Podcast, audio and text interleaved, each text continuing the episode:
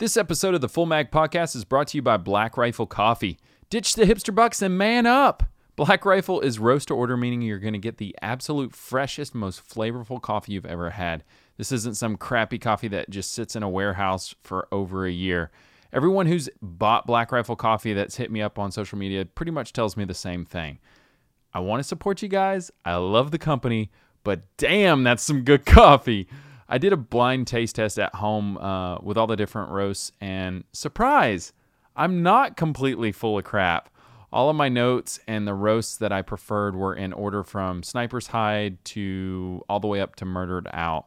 Uh, I prefer lighter roasts like Silencer Smooth and AK 47 Espresso, but if you savages like it bold, Beyond Black and Murdered Out will tickle will tickle your trigger finger. That's a pretty good one right there.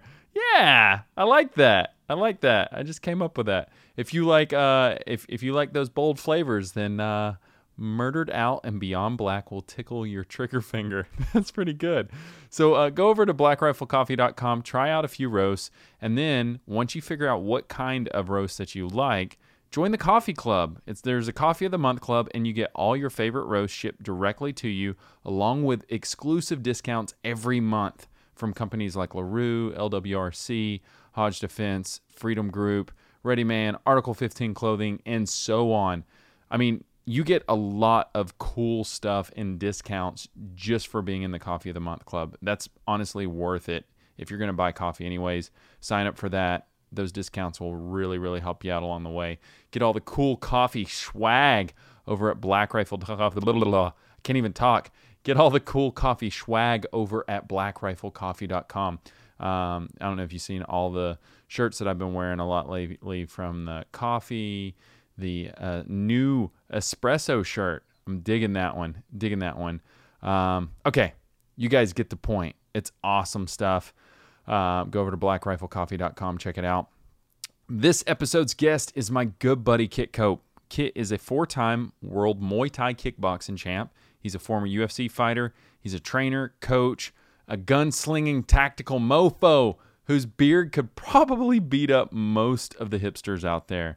We filmed this uh, podcast probably a couple of months ago, and since I'm catching up with all my podcasts that I previously recorded, um, just to give you guys a heads up, I'm going to visit him next week and film a bunch of MMA stuff with him. And if you want us to cover anything next time in a podcast or something along those lines, or if you want to see some type of video, let us know on the internets.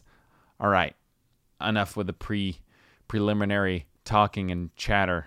Give it up for Mr. Kit Cope. It's, it's always awkward, like trying to figure out how hey how, to how start? how do we start this? It's just uh, Is that lamp? Is that a lamp that was here? That Yeah. fucking that. Look at that thing. yeah. Is that a desk lamp? Is that a fucking floor lamp? What is that? I don't know. I don't know. It's like halfway between. It's making me kind of. It's fucking weirding me out a little bit. right, dude. Dave Dave was trying to figure out all the stuff to uh, to light because the lighting in here is just awful. Um, but we're we're going, so we might as well start Right. here, right? So just so everyone That knows. is some weird Ali Baba forty thieves shit right there. Look at that. so Did everybody, anybody try to rub on it? Any, anyone who's listening trying to figure out what we're talking about, I'm in uh, Las Vegas training with uh, Kit Cope, and uh, I rented an Airbnb close to his house. Fairly close to the house. and so I was like, "Hey, let's uh, let's set up and do a podcast." And um, and it's kind of bare bones in the kitchen living room area here, and so uh, Dave works some magic to make it so you can at least see our faces. I mean, it was like completely just like darked out here, but he had this this uh, light umbrella and everything, and made good use of it. Made good use of it. So no on the kitchen lights. Too much. No, they were just a little too bright. Too much over there. Yeah, You don't want to show too much of this. No, no, it's too bright in the background. Is blowing out the GoPros. I mean, you really don't want to show too much of this. Yeah, well. I mean, you want to keep some of your own popularity. the you know beard, what I'm saying? The beard is pretty epic. it's it's it was like I feel so inadequate sitting at this table. Your, right J, your J, JV team. You JV know team, what? Easily. It's genetics. It it's not your fault. Ah, it's not your fault. You, you didn't come up short on anything. yeah. Well, you know what's funny too, though, is I, I question like so. This is this is actually a good way to kind of get going on on everything too, though. Is like uh, how we were. This is oh man, I'm gonna try to keep from straying, but uh, you know That's how not gonna happen. I know uh, we were talking about uh, pharmaceuticals and everything, and I took I took Propecia for the better part of ten years That is so long to take so that long, fucking right? poison. And you, you, you like you can look at my hairline in my videos. as, soon as, as soon as I stopped taking it here a couple years ago, it's like, Boom. damn, his It's hair like- is running from his face. It's like it was doing it in the background while you were taking the Propecia. It was like preparing. oh yeah, It was preparing. It's like, okay, this one's got to go. Oh, it's he's not going to let it go yet. Okay, well we've got that one on tap, and then this one's got to go, and then this one's got to go. And they just made a map, and as soon as you stop protecting it, they just fucking yanked it all out. that was it. It was game on. Yeah. And so what was weird though is um, is I feel like it has it has a lot of different effects, like on on um, not just your So you weren't actually gay before. No, hand. no, Yeah. no, see? and see that's those are diff- those are some effects that they don't tell know, you about. Yeah, it's it, so so okay. Just so everyone knows, one of the one of the main reasons why I came out here, um, aside from Kit being awesome at everything he does, Aw. is, is that I, I mean, there's so much misinformation out there, so much misinformation, Oh, man, and I know because and it's profitable. it's that's it. Misinformation is very profitable. For me, I've been screwing with my hormones with this this medicine. I've never taken any drug. I got hit by a car and I took one pain pill after I was up for two days so I could go to sleep. Right. Um, that's it. That's all I've ever taken. And so um, the like Propecia and everything was clearly affecting like my body and everything else. You look like some of my videos. It's kind of funny because I feel like this is a research project for people. I I like still framed this photo. I might I might end up posting it social media or something like that. But it's like me turning my head in one of the videos, like looking over at like a urinal, and you like see how just like Specifically at a urinal. yeah, yeah. So we okay. So we did we, yeah, we did we did this. Uh, uh, so when I was doing the comedy stuff with Totally Totally Sketch, there was um, uh, Death Star etiquette or something, and and so it was like this the the Star Wars stuff or what is it the Mayday or not Mayday? That's the uh, thing. Uh, it's uh, the fourth or whatever. Oh, may the fourth be with you. Yeah. Yeah. Uh, so we did a video for that, and it's like Death Star etiquette or whatever. It's like looking down at the urinal at the person beside you or whatever, like the do's and the don'ts. And so like Darth Vader and a stormtrooper uh, come in or whatever, and I'm standing over there to the side or whatever. But whenever I look over, you can see like how much water I'm holding on my neck and in my cheeks and everything. And That's oh, called progesterone for See- those people. yeah, and so so for me, like visually being able to see that stuff. I mean, physically, I don't know if it's it's affected me or anything. Uh, getting a little bit older and everything like that. I mean, it it has to be at some way, shape, or form. But anyways, um, so after seeing like these results and everything, I said, screw it. My health is more important to me than anything. Than your Uh, hairline. yeah, than my hairline. Um, you know, originally, you know, you you you you think it's like a, a confidence thing or um, working in the entertainment industry, I'm not going to get work or something. And you know, what's kind of funny is is the whole YouTube world and the digital space has kind of made me like, I really don't give a fuck. I don't care. I don't need to be. you can still do your yeah, shit. I can It still be matter. me. I can still have a good time and do the stuff that we do. So I don't need And to. if you can't be you, you can be Jason Statham that's it. and That's- still have the same hairline. Well, there's there's there's not that. There's ma- minor differences. there's He's not- shorter. there's He's not- shorter, there's and that's what it comes down many- to. There's not that many Jason Stathams out there. There's a lot of of leading Brad Pitt, Tom Cruise types. You know, Not with that- that hairline though. that's true. Yeah, That's true. that's the important But part. that's what I'm saying. How many Jason Stathams are there? right. Exactly. Exactly. So There's The that means Rock, that means Vin there's Diesel. there's room for more. Bruce Okay. Willis. Yeah, Bruce Willis. Is that? Oh yeah, Bruce. Yeah. See. Oh, yeah. Now, Yeah. does that mean does that mean that there's only a few guys that can pull it off, or that there's room for more of those to actually be You out know, there? I don't know. I don't know. But I will say that uh, I, I I made the decision that my health is way more important than any aesthetic thing. And it's a good decision. yeah. And Yeah. so so for everybody everybody listening or, or watching at home and everything, I uh, I, I was like, all right, I want to get I want to get going on the right foot because it's been a couple years since I've been off of it. Um, and then again, you know, all this misinformation out there as far as like diets and exercise. You know, you have, man, I don't even want to open up the can of worms about. Um, I, I'm not even going to say uh, different gym names and stuff like that, but because maybe for legal reasons or something. But you you all know that you go to certain gyms, you run the risk of getting injured because the guy. So I shouldn't out anybody. I on the wouldn't. podcast. I wouldn't. No, no. But It could go to too I- many people. yeah, yeah. So, so the, right. the the thing is, is like you you. I'm not saying that you shouldn't go to a trainer, and Right, and right. and uh, Absolutely. I mean, but there there's different things that could happen if you got the wrong one, and I don't want lifelong injuries. Very bad things. Very Yeah. bad things. Not only not only can you hurt yourself, but you can actually injure yourself, and those are two different things. Getting hurt and getting injured are two different things. Um, getting injured can be permanent, um, and also it- training is expensive. Personal training is expensive, and it should be expensive if you're really getting training. Yeah, However, there are a lot of gyms out there, a lot of major,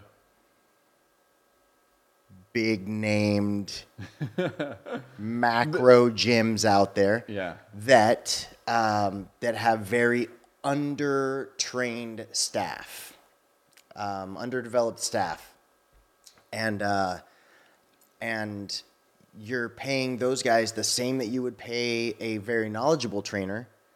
And if even if you don't get hurt or injured, you can just waste a ton of money doing nothing. And and trainers are really good at making you feel like it's your fault. you're like, oh, I'm, I'm doing everything that you're telling me. Well, it's uh, genetic predisposition. That's like the fallback. that's like the that's like the that's like the uh, take it on faith. yeah. You know, when you've got nowhere to go. Like what you just played on me. It's genetics. It's the genetics. Genetics. when you got nowhere else to go. That's your that's your fallback. That's funny. Genetic predisposition. That's funny. But um, but with that being said, um, besides a few variables like you know uh, the shape of your muscles or uh, your bone structure uh, um, and that kind of thing, you can do almost anything with your body. It doesn't matter your genetic predisposition. Even if you have, that's a burp, a glandular problem, a glandular, I've got a, I've got a glandular problem. Yeah. Okay? That accounts for like 10 pounds in, uh, in on average. That accounts for 10 pounds of overweightedness. Okay? And guess what? If you have a glandular problem, that means that you just work a tiny bit harder and, and you nullify it. Okay? You can also train your body into producing more hormones of different types and whatnot. We can get into that later. But you can do anything to your body that you want to. And to that point, I bring about two very, very different uh, or, or far strung ends of the spectrum. One, Auschwitz. Do you think all of those people are predisposed to be skinny? No. Probably not. Yeah. But those motherfuckers were lean, right? Oh, Yeah, there's No, mus- fat. no muscle. Yeah, no, fat, no and muscle. eventually no muscle, Yeah. right? Um, they maintained a little bit of muscle because they had to work, right? Yeah. Because they're doing work, and your body's going to try to make it easier for you to get You work think done. people were hating on your Connor and oh, Holly Oh, yeah. Oh, yeah. Now they're gonna be like, Kurt Cope says that if you want you want to get ripped, you gotta fucking go to a Nazi concentration camp. so there is, but there is that. We've all seen those pictures, though. Is my point. We've Yeah. all seen those pictures. So don't tell me that you can't get lean. Yeah. Okay, how dedicated are you? Are you fucking Auschwitz dedicated? Okay, maybe not that dedicated. But But the fucking meme on that. oh, on the other on the other end of the spectrum, are you Auschwitz dedicated? oh, Oh shit! Somebody quote that. Um, on the other end of the spectrum is sumo wrestlers. yeah. Okay. Also, do you see a lot of giant Japanese people? No, it's like tiny Japanese people and sumo wrestlers, and Yeah. there's nothing in between, right? So, basically, the way that they do that, the way that sumo wrestlers do that, if anybody wanted to know, they don't eat all day long because they would actually be lean because they train a lot. Hmm. Sumo wrestlers are actually mega, mega athletes. Super agile, though they don't look like it. Mm-hmm. Very strong, very explosive, extremely limber. Um, and they train constantly. But they fast for 24 hours and then they have one gigantic meal a day. And because your body can only assimilate so many calories, um, everything else is just stored. So if they're taking in, you know, a 9,000 calorie meal, well, their body only need because they've fasted for 24 hours, their metabolism is super super slow. Mm-hmm. So what do they actually need to function? You know, like 200 calories maybe. And they're taking in thousands. So all the rest of that stores. Hmm. Your body only stores calories in one way, and that's fat. Yeah. So, um, they um, all these guys are doing is just they're manipulating that Newton's second law of thermodynamics, and they're they're just manipulating it in a different way than most people do. Yeah. But those people aren't predisposed to be. Not all of those people are predisposed to be huge. Not all of these people were predisposed to be skinny. You can do anything to your body that you want to. It depends on your dedication to your purpose. So what's yeah? I mean, it, it seems like there's so many different options, and that's so. What's the ideal scenario? For you, would you say for like the average or typical, like not an athlete, like somebody working a nine to five, like what's like skipping breakfast? As I drink a Mexi Coke, by the way. Yeah. Uh, Yeah. exercise. Oh, It's made with sugar. Yeah. It's delicious. We'll- love sugar. Yeah, we'll we'll get into all of that Yeah. too. uh, yeah, but it's like so. I mean, you hear people say, "No, intermittent fast." So I skip breakfast.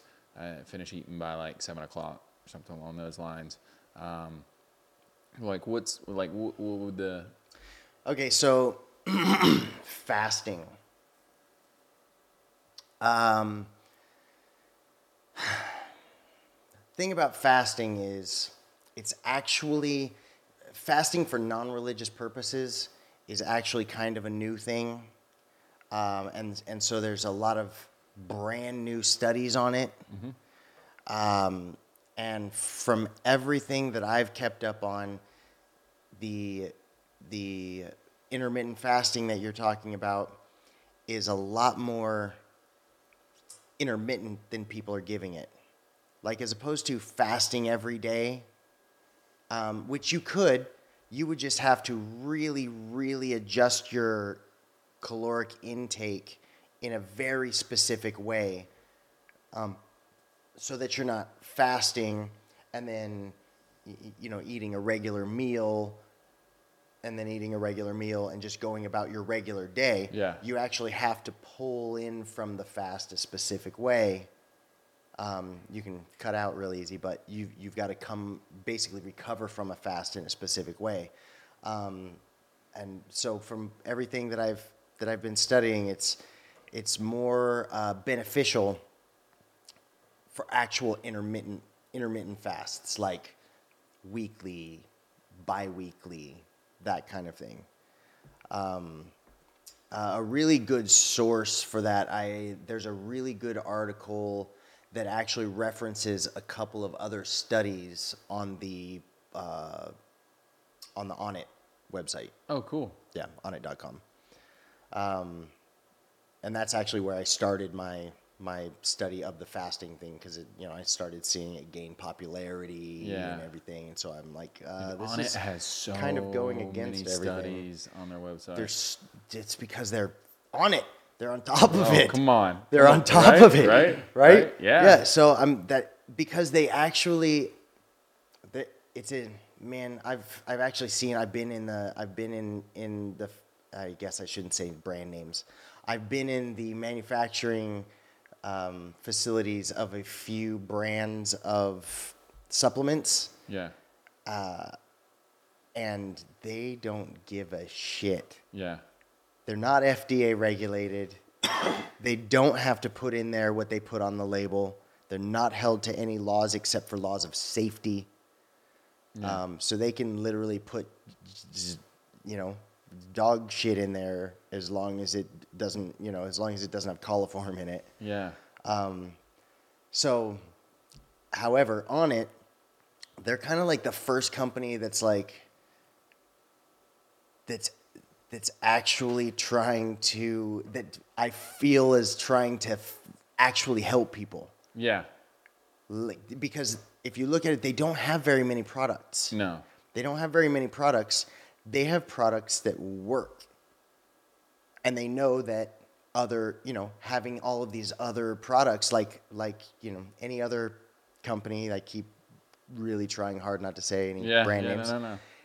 Like a lot of other companies. Well, no, that's honestly, that's the, that, they'll I mean, have, you know, a, a hundred products and different different kinds of thermogenics, different kinds of pre-workout, different kinds of creatine, creatine phosphate, creatine monohydrate, um, you know, uh, androstenediols diols, and and all kinds of stuff that covers the spectrum of the articles that people have been reading in in Muscle and Fiction magazine.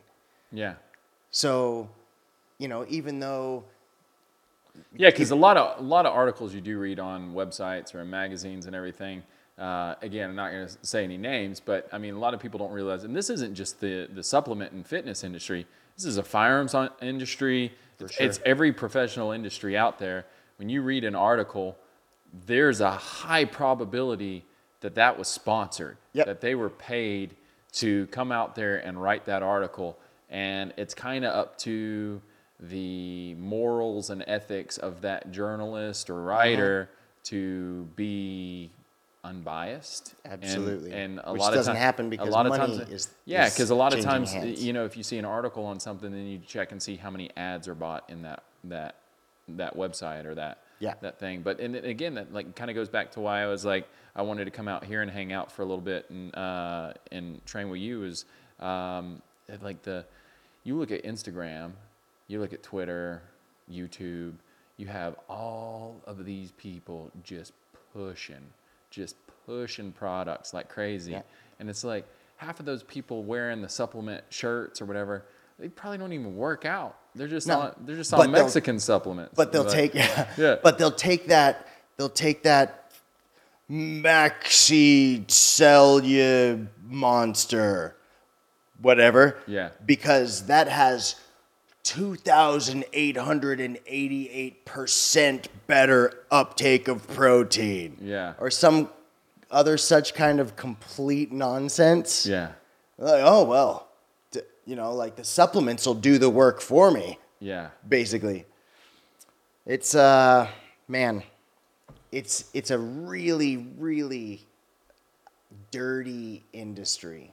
Yeah, well, okay. fitness so industry. I, I want to like again, like I like. Uh, I mean, it, it's selfish for me being here, but if there's anything people could take away from here, like you know, when we were talking about aspartame and stuff like that, it's like, what are like, if you could pick like, say, maybe a handful of things, y- three or five, just say, hey, look, if you can, you can pull these out of your diet, you're Uh-huh. gonna do yourself some really good, either short term or long term uh, benefits, either to your health or fitness. I'll give some key points. Yeah. All right. Um, there's a small list of things that you should never ever put in your body, and those things are things that I call poisons. Um, And the reason why I call them poisons is because, by definition, that's what they are. These are actually substances that are in our food that uh, uh, halt or impede in some way um, natural human processes, Okay. okay, uh, uh, biological processes, um, which is exactly what a poison is. So, um, one of those things, and, and most of these things that are in our food are actually illegal in most of the countries around the world. Yeah. Okay, if third world countries are banning these substances, they're probably pretty bad. Yeah. Because you can drink lead based paint from the water faucets in most of these places. Go to Flint, Michigan. Right. So, um, uh, one of those things is red dye number 40. Uh, not all of the red dyes, but red dye number 40, red 40 lake. Um, it's actually a petroleum product. Huh. It's in all of the kids' foods. Really? Anything that's Like bright, s- bright red, or a lot of things that are orange, purple. See, when I was a kid, they're like, "Oh, don't drink yellow five or have yellow Yeah, five. yellow it'll five. it'll make your pee pee small." Damn it. No, uh, So long, Mountain Dew. So yellow five is actually just one of those one of the substances that many people are allergic to, Oh, okay. and so that's it. But Okay. it's actually So not Red that bad. 40, petroleum Red forty petroleum product. based. It's Oh, bad.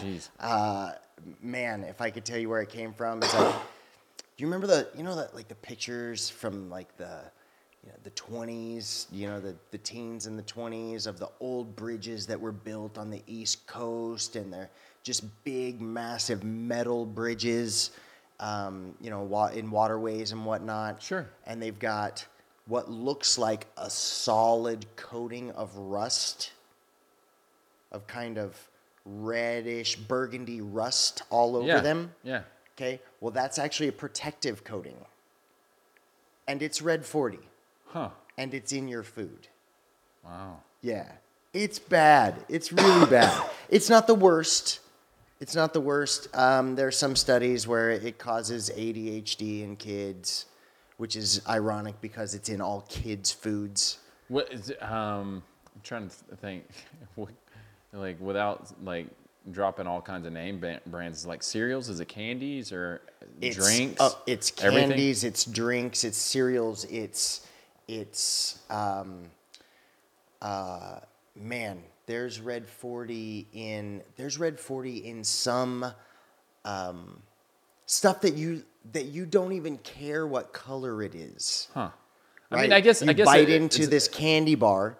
You don't care what color it is Yeah. on the inside. The outside's colored like chocolate, and that's all the fuck you care about Yeah. and you bite into it, and then the inside is, mm, I don't know, maybe orange. So then you're like, oh, okay, well, that's orange. Look on the wrapper, there's red 40 in there. Wow. There's, it's drinks especially. So what's the, what's the petroleum um, product cause in your system? Like, how does it wreak havoc, or what does it impede or prevent? Or Um, it's brain function. Oh, so really? that's a that's a CNS that that one affects the, the central nervous system. oh wow, Um, so then the next one would be, uh, I'm trying to prioritize them. So that would be like the least important, I guess. oh, okay, And then the next, the least important of the important ones, you know, of the ones that I absolutely do not put in my body. Um, there are a few preservatives. Uh, sodium benzoate isn't that great. Um, potassium sorbate's pretty okay.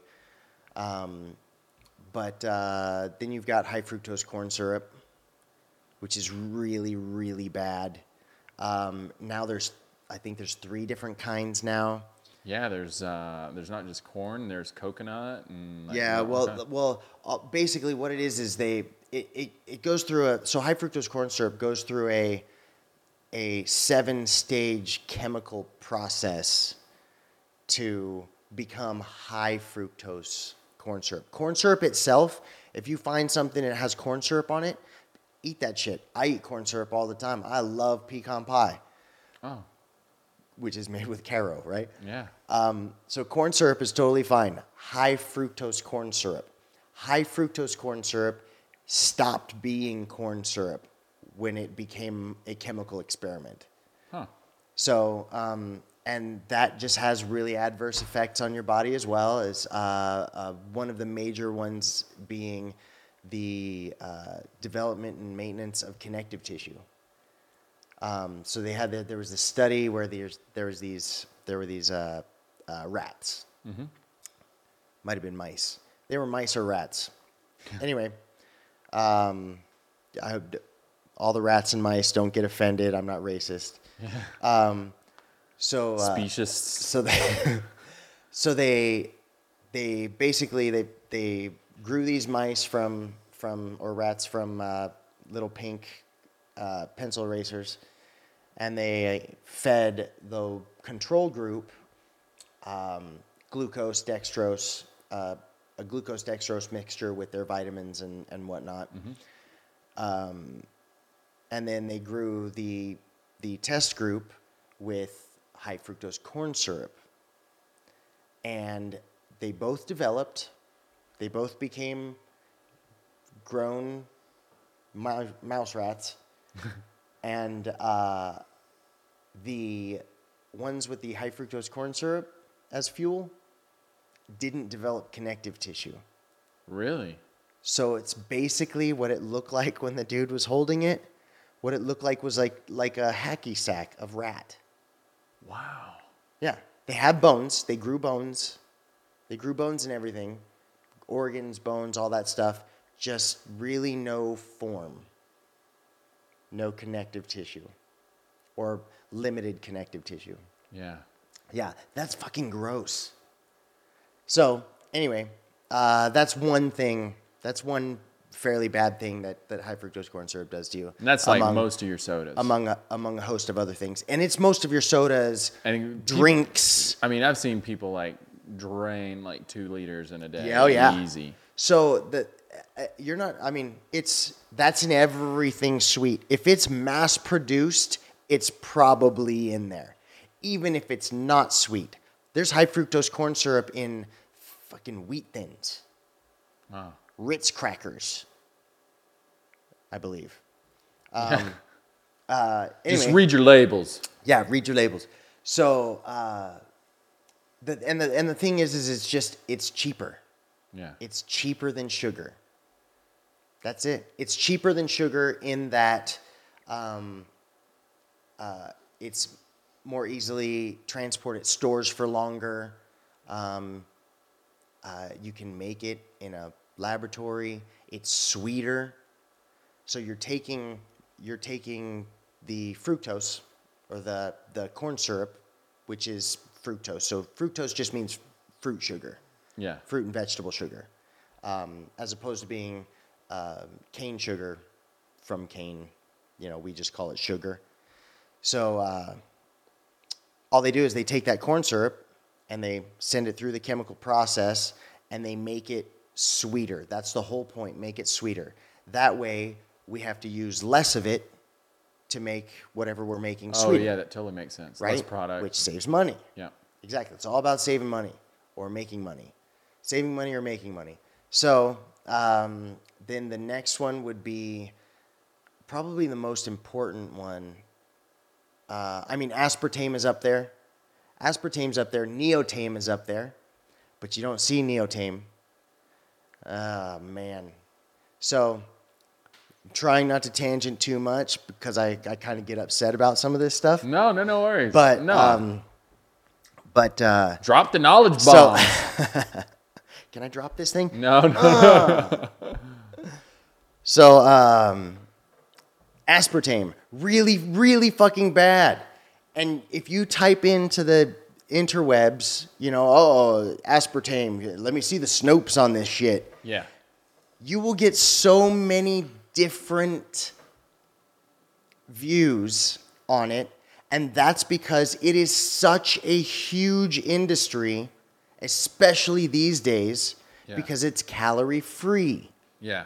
And there's lots of fat people that like to eat and have impulse control issues and can't do it themselves. So they, instead, they try to eat calorie free shit. Yeah. So um, it's a huge business, billions and billions of dollar business uh, from Searle. Um, I do not mind putting that company out there. Yeah. So every single study that has been done. Oh, so in, like I was saying, the, the reason why there's there's both sides to it on the internet, and it's hard to distinguish which one is real, is because the company, the companies that are using aspartame themselves, need to combat the truth.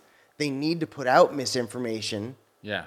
in order to maintain their Well, yeah, because calorie free is such making. a big industry. Exactly. like- exactly. Yeah. Now, if you look at, there are a few companies that are starting to wise up. Um, there's a cereal company, a major cereal company Mm-hmm. that has said that by 2017 there will be no more high fructose corn syrup in their cereals.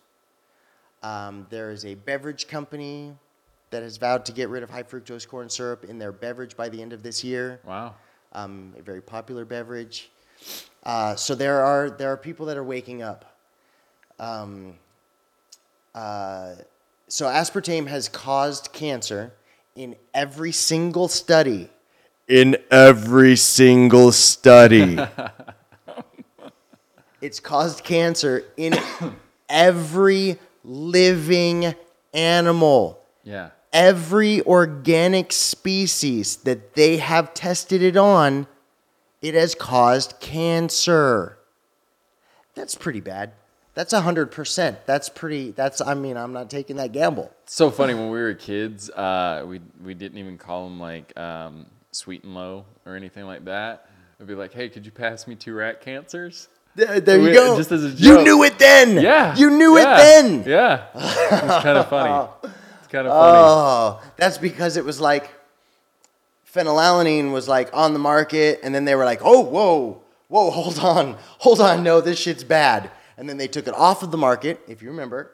I don't. Took it off the market. Tab, no more Tab soda, Oh, really? right? Remember Tab? Yeah. Yeah, that was. I mean, that was we were really young. Then. Yeah. But yeah, they took all that stuff off off the Huh. market, and then found its way back on through proper lobbying. Wow. Um, so, but everybody knew. We all knew when we were kids. You know, we just want to believe, and I say we as in you, you mindless sheep out there. Um, cut it out. wake up.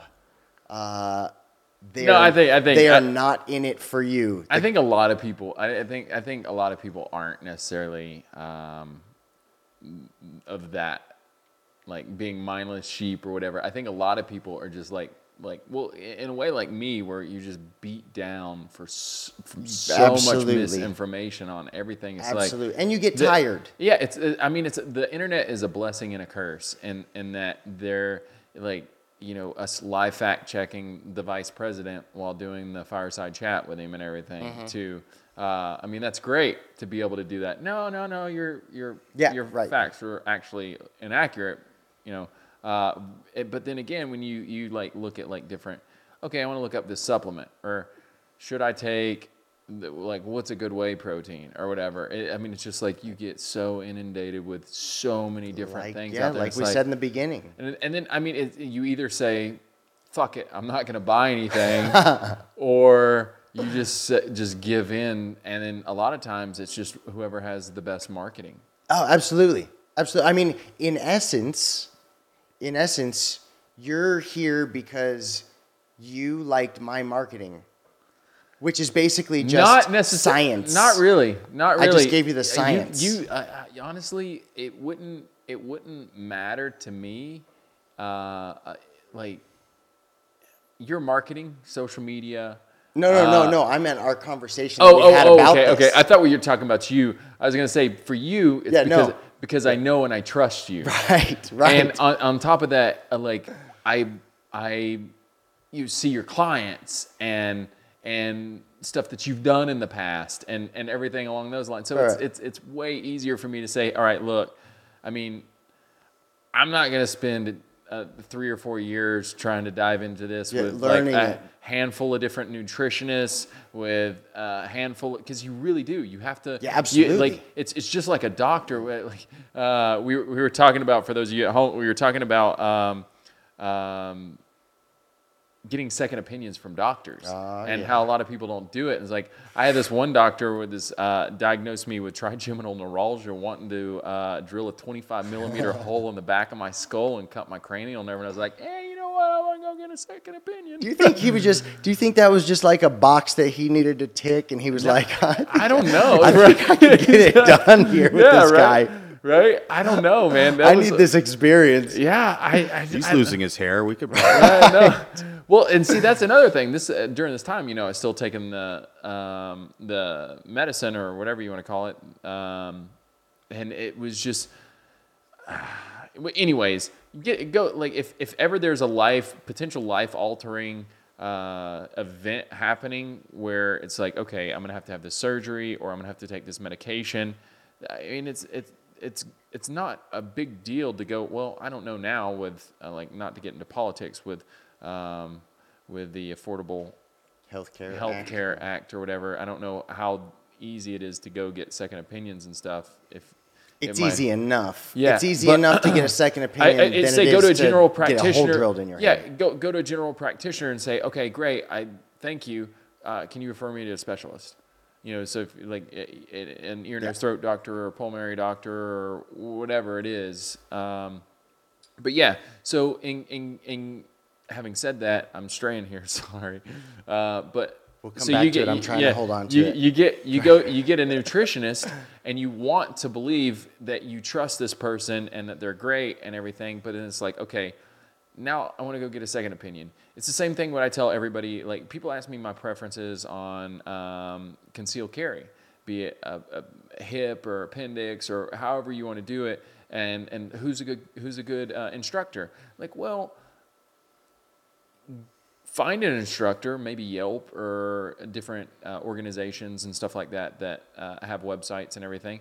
Go to a class, and then once you get done there, you know, use apply the fundamentals and everything that you learn there, uh, and then go to another one, and then uh, over time you'll develop some uh, a good frame of reference of what works for you and uh, not necessarily you're trying to prove anybody wrong in what they do it's just it's really weeding out everything that's most effective for you. So be it with a nutritionist, you you work with one and then you go to another one, and then it's like okay, you really dial in what works for you. Yeah. Same thing with a um, a physical therapist or a trainer or whatever. You know, it's just it's it's just figuring that stuff out. So for me to be able to kind of circumvent all that stuff because one, I I'm, I'm knowing and trusting, seeing previous clients, and then on top of that, your background too. I mean, it's it's it's it's easy for me to say, okay, look, let's just I'm gonna come hang out for a month or six weeks, two months, whatever. I don't even know where Whatever I'm- it ends up being. I don't I don't know where I'm at in life right now, but uh, I'm just trying to trying to figure it out. But like while I'm I'm this like kind of limbo in between potential jobs and stuff like that, I'm like, well, I really want to figure this out because like I I want to be uh, healthy for like a long period of time, and as I get older, I don't want 230 pounds on my frame. I want like 180, Right. and I want uh, We're gonna have that in a couple weeks. yeah, whatever whatever muscle mass I do have, I want it to be effective, right? I want it to I, I want it to be functional for me to do what I do, but I don't want anything excessive. I don't want to carry anything extra around. I don't want like the weight on my joints and stuff like that. So, um, yeah, so And you want the education, you want the knowledge absolutely, to keep with you so that you actually, you know, so that you don't have to have a trainer for your whole life. Yeah. Now, you'll get, you'll always get way more out of your workouts and everything like that if you have a trainer. I love being trained.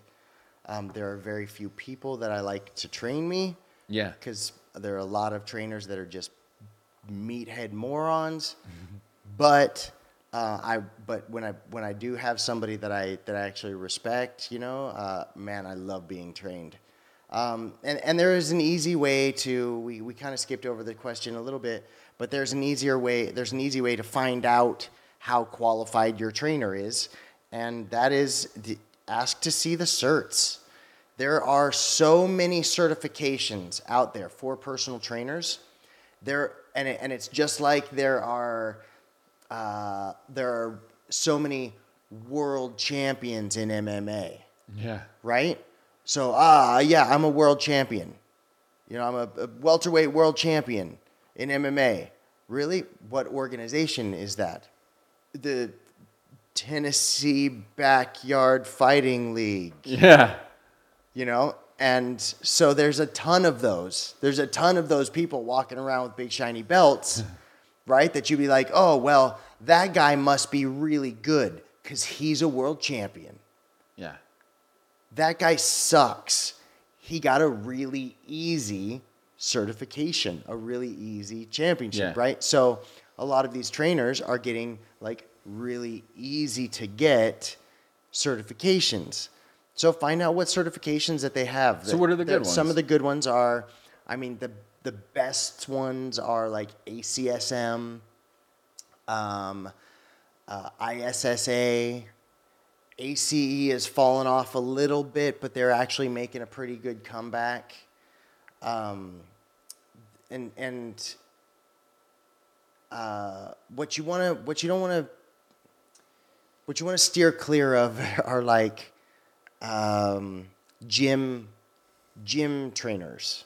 Like I'm certified through XYZ123 gym. Yeah. You, you got your certification from the gym that you train at.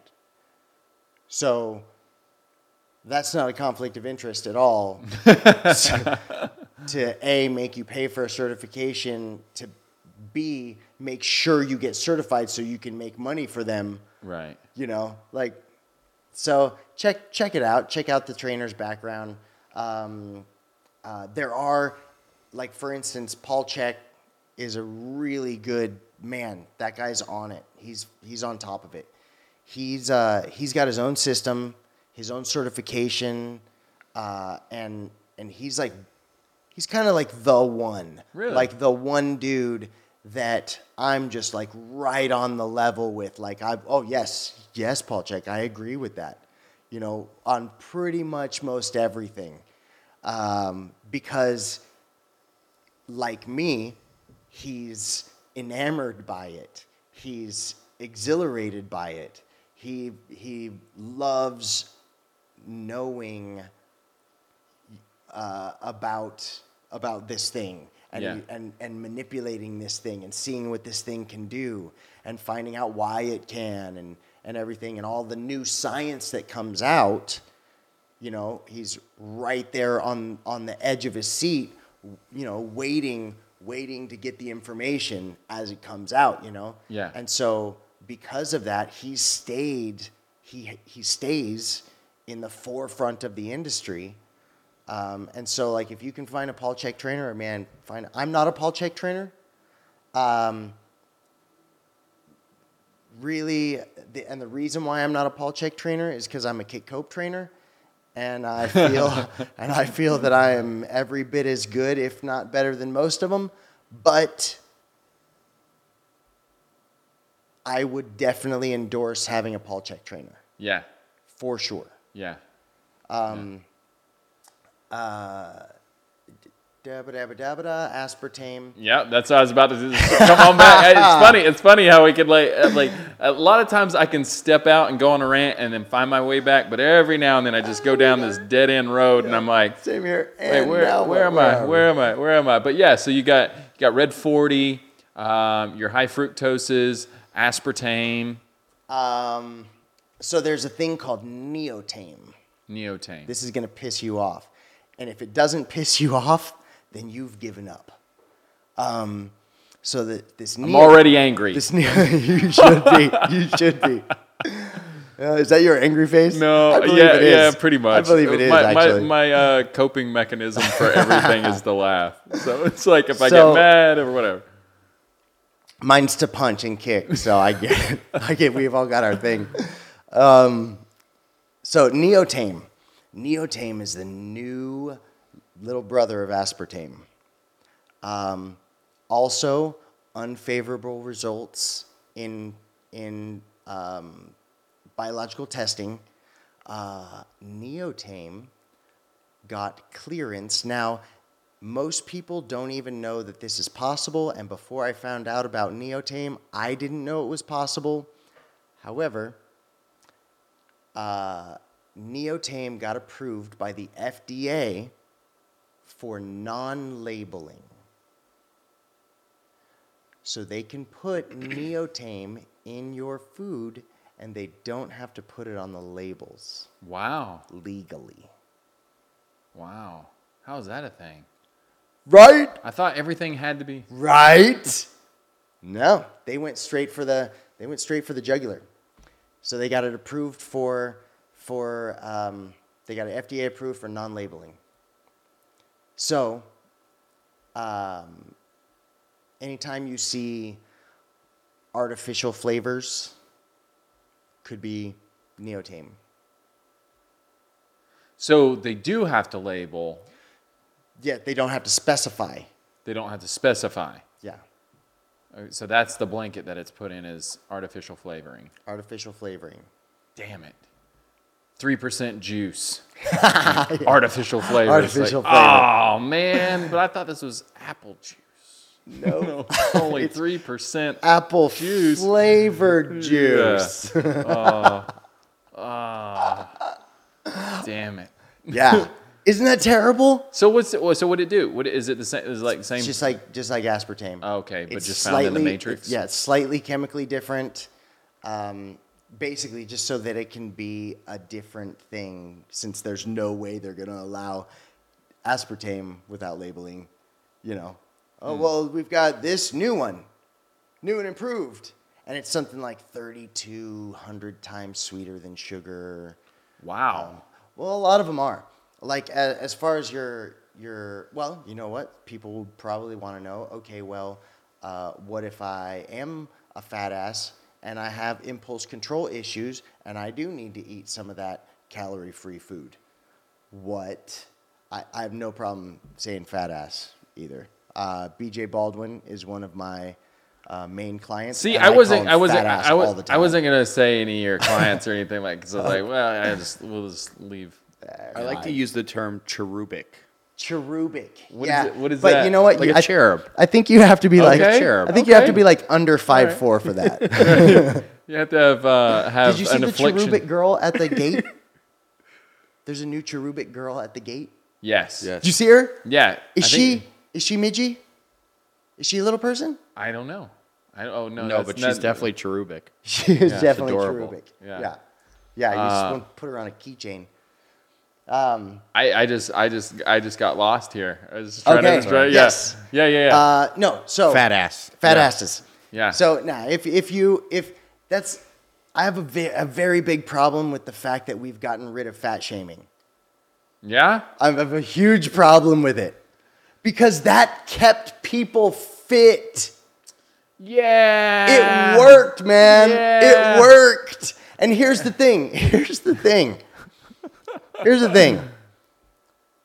If you want to be if you want to be a fat ass, if you want to be pudgy, and that's the lifestyle that you want to live, good on you. Yeah. You know what? Like, you know, like you're a you're a czar, you're an emperor, whatever. You just want to eat good and live life Yeah. and die horribly. So, if that's the case, don't fucking have kids. Don't have kids cuz that is fucked up. Because because you want to be a fat ass, you're going to make little fat asses. No, that's what I was gonna say. and that's child abuse That's as what- far as I'm what I was- concerned. That's what I was say. I mean, you have you have a few different scenarios. It's not like, I mean, like impulse control, dude. I like when it comes to sugar, I like I don't have many vices in the world, but like the last few weeks here on like, um, so uh, I'm, I'm doing like pre-made meals and everything. So everybody knows, uh, there's this place here in Vegas called Mealtime. And so they, they, they portion out my carbohydrates, my proteins, fats and everything. And so, um, it's very, very like low sugar. I'd say, if any. I mean, some maybe some of the sauces have. Yeah. So have when I gave him when I gave him your when I gave him your macros, yeah, uh, you know, I, I I give him the little a couple other little uh, tippers like um, let's stay fairly low glycemic. yeah, Um, um, let's get enough of the enough at least sixty percent good fats in your fats. yeah. Um, and uh, other than that, you pretty much eat everything. Yeah, and Yeah. so so I, I- I will say this, like, um, you know, if any any of you guys are in the Vegas area, you come in for um, a trip or something like that, you could probably hit them up and um, get some meals or something like that if you feel like you're gonna you're gonna Yeah, man, splurge or you come good here. though, right? But yeah, They're they are impressive, So that's uh, like this isn't like a sponsored thing or anything No, like it's that. totally but, not. That- but we're it's- just it's- impressed by it. no. I am super impressed. And here's the other thing too is like I've done meal delivery and meal prep before in Los Angeles, and it was super freaking expensive. Uh-huh. I mean, it was crazy expensive. You would look like anywhere from fifty to seventy-five dollars a day for for meals, and um, and this is considerably less, way better. And I'm not getting snow peas and carrots. Dave's Yeah. had paleta too and stuff like that. Uh, some of the different Have meal you have you had have you had two of the same meal yet? No, no, I hadn't. I You haven't had two of the same No, meal yet? No, not yet. Do you think about that? Right, right. You haven't had two of the same meal, and you've had what thirty meals? I don't know. I don't even know. I haven't even Well, it's counting. it's probably well. He brought me, he brought me four days, yeah, and then he brought me, yeah. So and it's, then it's been two days. So Yeah. it's six days. yeah, Six four twenty four meals. Yeah. So you've had twenty four meals and haven't had the same meal yeah. twice. Yeah. Well, that's. I mean, that it's doesn't week- happen it's- with anybody. Yeah, no, it's great. It's great. And it- so so here's the thing though, is like I know like Vegas aside, it it's actually fairly economical eh, to do it because uh, some people will say, "Oh, Whole Foods is expensive." Well, if you're eating the proper portion sizes and you're not getting you're just not eating the way you normally eat poor quality foods, it's technically not it, like if you if you go for your your caloric value that day it's actually fairly inexpensive now if you have like a, a, a family and stuff like that. That's where it starts getting kind of crazy but uh, apples you know If you have kids. yeah. Hell, but so so so so here's where i was going with it though is like if if you don't have certain things accessible though the fact of the matter is, man, when I go home to Tennessee and I, you know, we're like an hour outside of, um, well, about 40 minutes outside of Chattanooga and about an hour and a half uh, southeast of, of uh, Nashville. And man, it destroys me because there's like a Hardee's and there's a local pizza joint that's all like freezer food Uh-huh. and a gas station that my buddy owns that he has like these um, you know chicken fingers and stuff like that yeah. Easy food. Oh, easy, easy food. food. and that's the thing cheap. And walmart's like the only grocery store within like a Oh, long man. long way so like Those the- egg, those egg, cheese, and biscuits are probably one of the best. Oh, I've so so uh, all right. So I I'll like I, I I feel like I'm doing so many shout outs, but my buddy my buddy uh, Darren has a, uh gas station. really good. Has a gas station, uh, uh, a Raceway gas station there in uh, in Whitwell, and dude, everybody love like they're like famous for their tenderloin uh, breakfast sandwiches and stuff like that. I mean, the biscuits, Sounds all that stuff's like all handmade and stuff, like really, really good stuff. But, uh, anyways, so the point I'm getting at, which takes me 40 minutes to get to, I apologize for everybody just pulling their hair out right now. You should probably get off the Propecia and it'll just fall out for you. But, um, is not everybody has like that stuff accessible, right? So you do get into these situations where uh, children are eating in I, I don't want to say poverty stricken, but yeah, a, lo- a lot of places are poverty stricken. But even even that aren't poverty stricken, it's just middle class, you know, rural areas or even cities and stuff like that, where it's like you your just quality of food is garbage. And then like you, the kids are just like, well, fuck it, let's have sodas. You know, I remember when they brought vending machines and, and soda machines into our schools and everything, and uh, it's like, oh, okay, can remember I have can I have can I have uh, an extra dollar so I can get a Coke or something like that? And and then you know the the the one of the biggest eye openers like today when we were we were uh, we were training like I don't know if you like felt how excited I got when uh, when that clicked on Oh like, yeah, the yeah. right Well, yeah, when you twisted it out, Yeah, and all of a it- sudden but- it would look but- pretty and, no, and but but I learned something, right? And that gear that Yeah. gear shifted, right? So uh, for sure. I was trying to do that with with nutrition and everything too, um, and I found that my big problem was I consume way too many beverage calories. I like I I that was like I could I could intake in a thousand fifteen hundred calories just in in liquids in a day. So I'm very very a lot of people do. I'm very and they aware don't of that. count them. They don't count Yeah. them. So they're like, okay, well, I'm trying to eat good. I'm trying to, you And know, I just I'm trying to watch four my Gatorades. food. Exactly. Exactly. well, this is a sports Yeah. drink, though. Yeah. I mean, this is this thing is for fitness. Yeah. So, And a 32 ounce Gatorade is a good uh, 600, almost 600 calories. yeah. Yeah. Starbucks, another thing. I Yeah. mean, like you. Yeah, people don't count coffee. I know. But remember so- when we looked at it the other you- day? You drink. You drink like a black a black coffee. Coffee. Five ten calories, Yep. and it's awesome. You drink a foo-foo coffee. and it's three hundred to five hundred calories, or more. 580. Five eighty for that white chocolate for a, mocha. For a, for a venti white chocolate mocha. yeah. 580. Yeah, yeah. And so It's like a meal and I a know. half. And so that was my big like come to Jesus moment where it's like, okay, this is this is my issue. So coconut water is like really the only thing that I allow like consumption of calories like that, except for whenever I'm like drinking alcohol and I'll I'll cut like Jack with uh, Coke or something along those lines. Now I'm gonna have to cut it with like Mexi-Coke. Mexican Coke. Yeah, or they, they still they have American sugar uh, ones now. Um, Uh, it's called Life. throwbacks. Oh, Pepsi- throwbacks. They do have throwbacks. Yeah. Um, Coca Cola has Coca Cola Life, I think it's called. yeah, and that's with stevia. it's it's actually sugar and stevia. Yeah, yeah, yeah, yeah, Yeah, yeah. and yeah. it's actually it has a really good taste. Sometimes stuff with stevia is it, it- it's It a little that bitter finish. yeah, a little off. Yeah. you know, but and it's not as satisfying.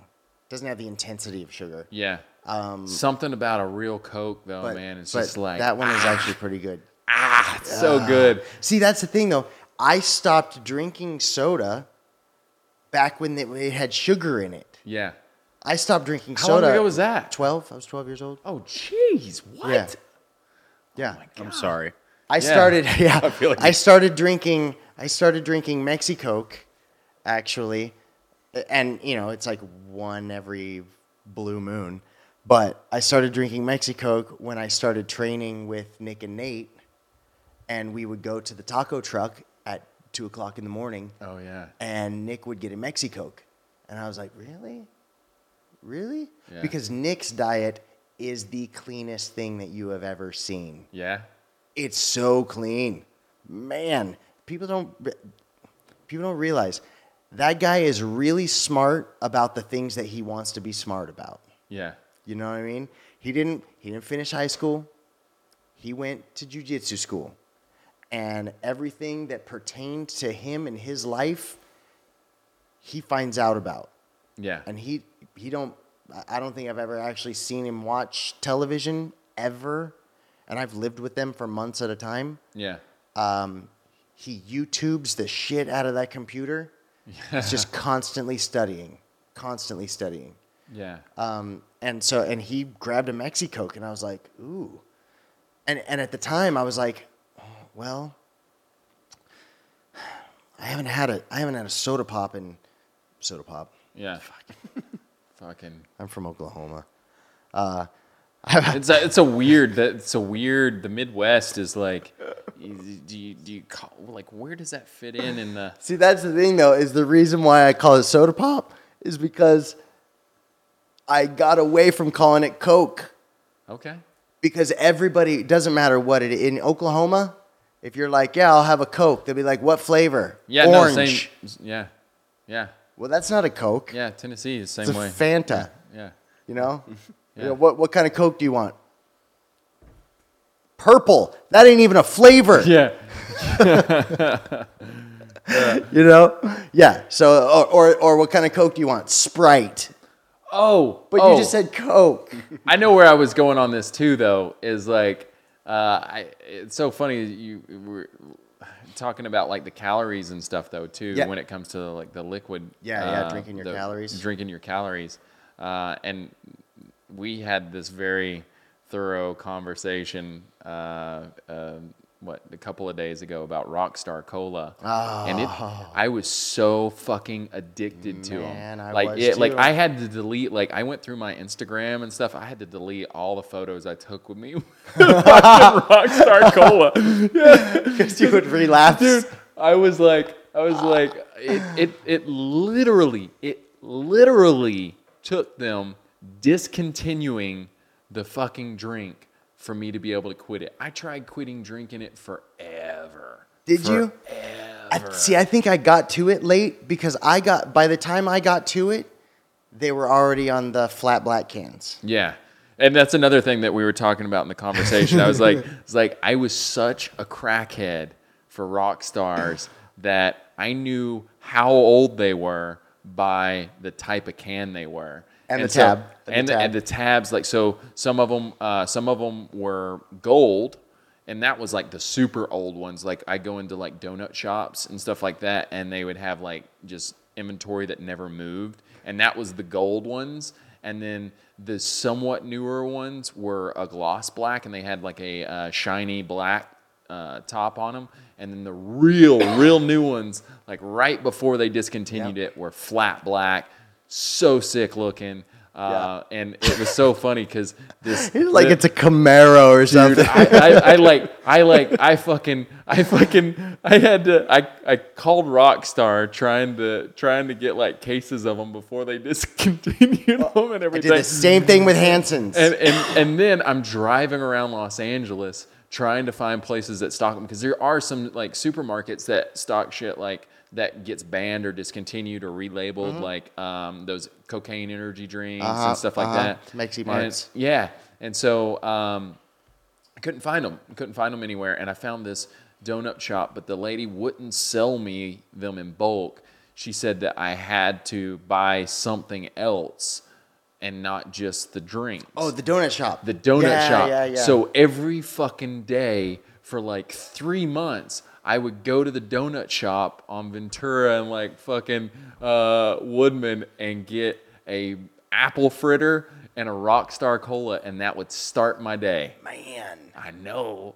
It's great, right? It's so funny because like I bet, Jumpstart I right there. I guarantee you, you guys, you guys could probably on social media, you could probably hit up um, Totally Sketch or Steve Green Comedy or any of those dudes and just ask them what my breakfast routine is. I was like a crackhead, but I mean, there's so much to Did I it. tell you I saw I saw a Rockstar Cola can um, seven days ago? really? Yeah. I wouldn't drink it. There's no way. There's San- no way I'd get back on that horse. San Felipe, Mexico. no way. San Felipe, Mexico. like- there was a there was a, a Rockstar Cola, and it was dark, so I thought it was just the black Rockstar, Mm-hmm. It was- and it was sitting on a table right outside our room Oh wow. And this like little hacienda that we stay at in San Felipe, um, which is more of like a village than it is a town. Yeah. you know, we're there for the uh, uh, Baja race, and um, and I was like, I, I looked at it and I and I was the trash can was like two feet to the right, and so I went to just grab it and tuck chuck it in the trash can, and I as I walked up, I was like, oh, oh hey, oh I know you.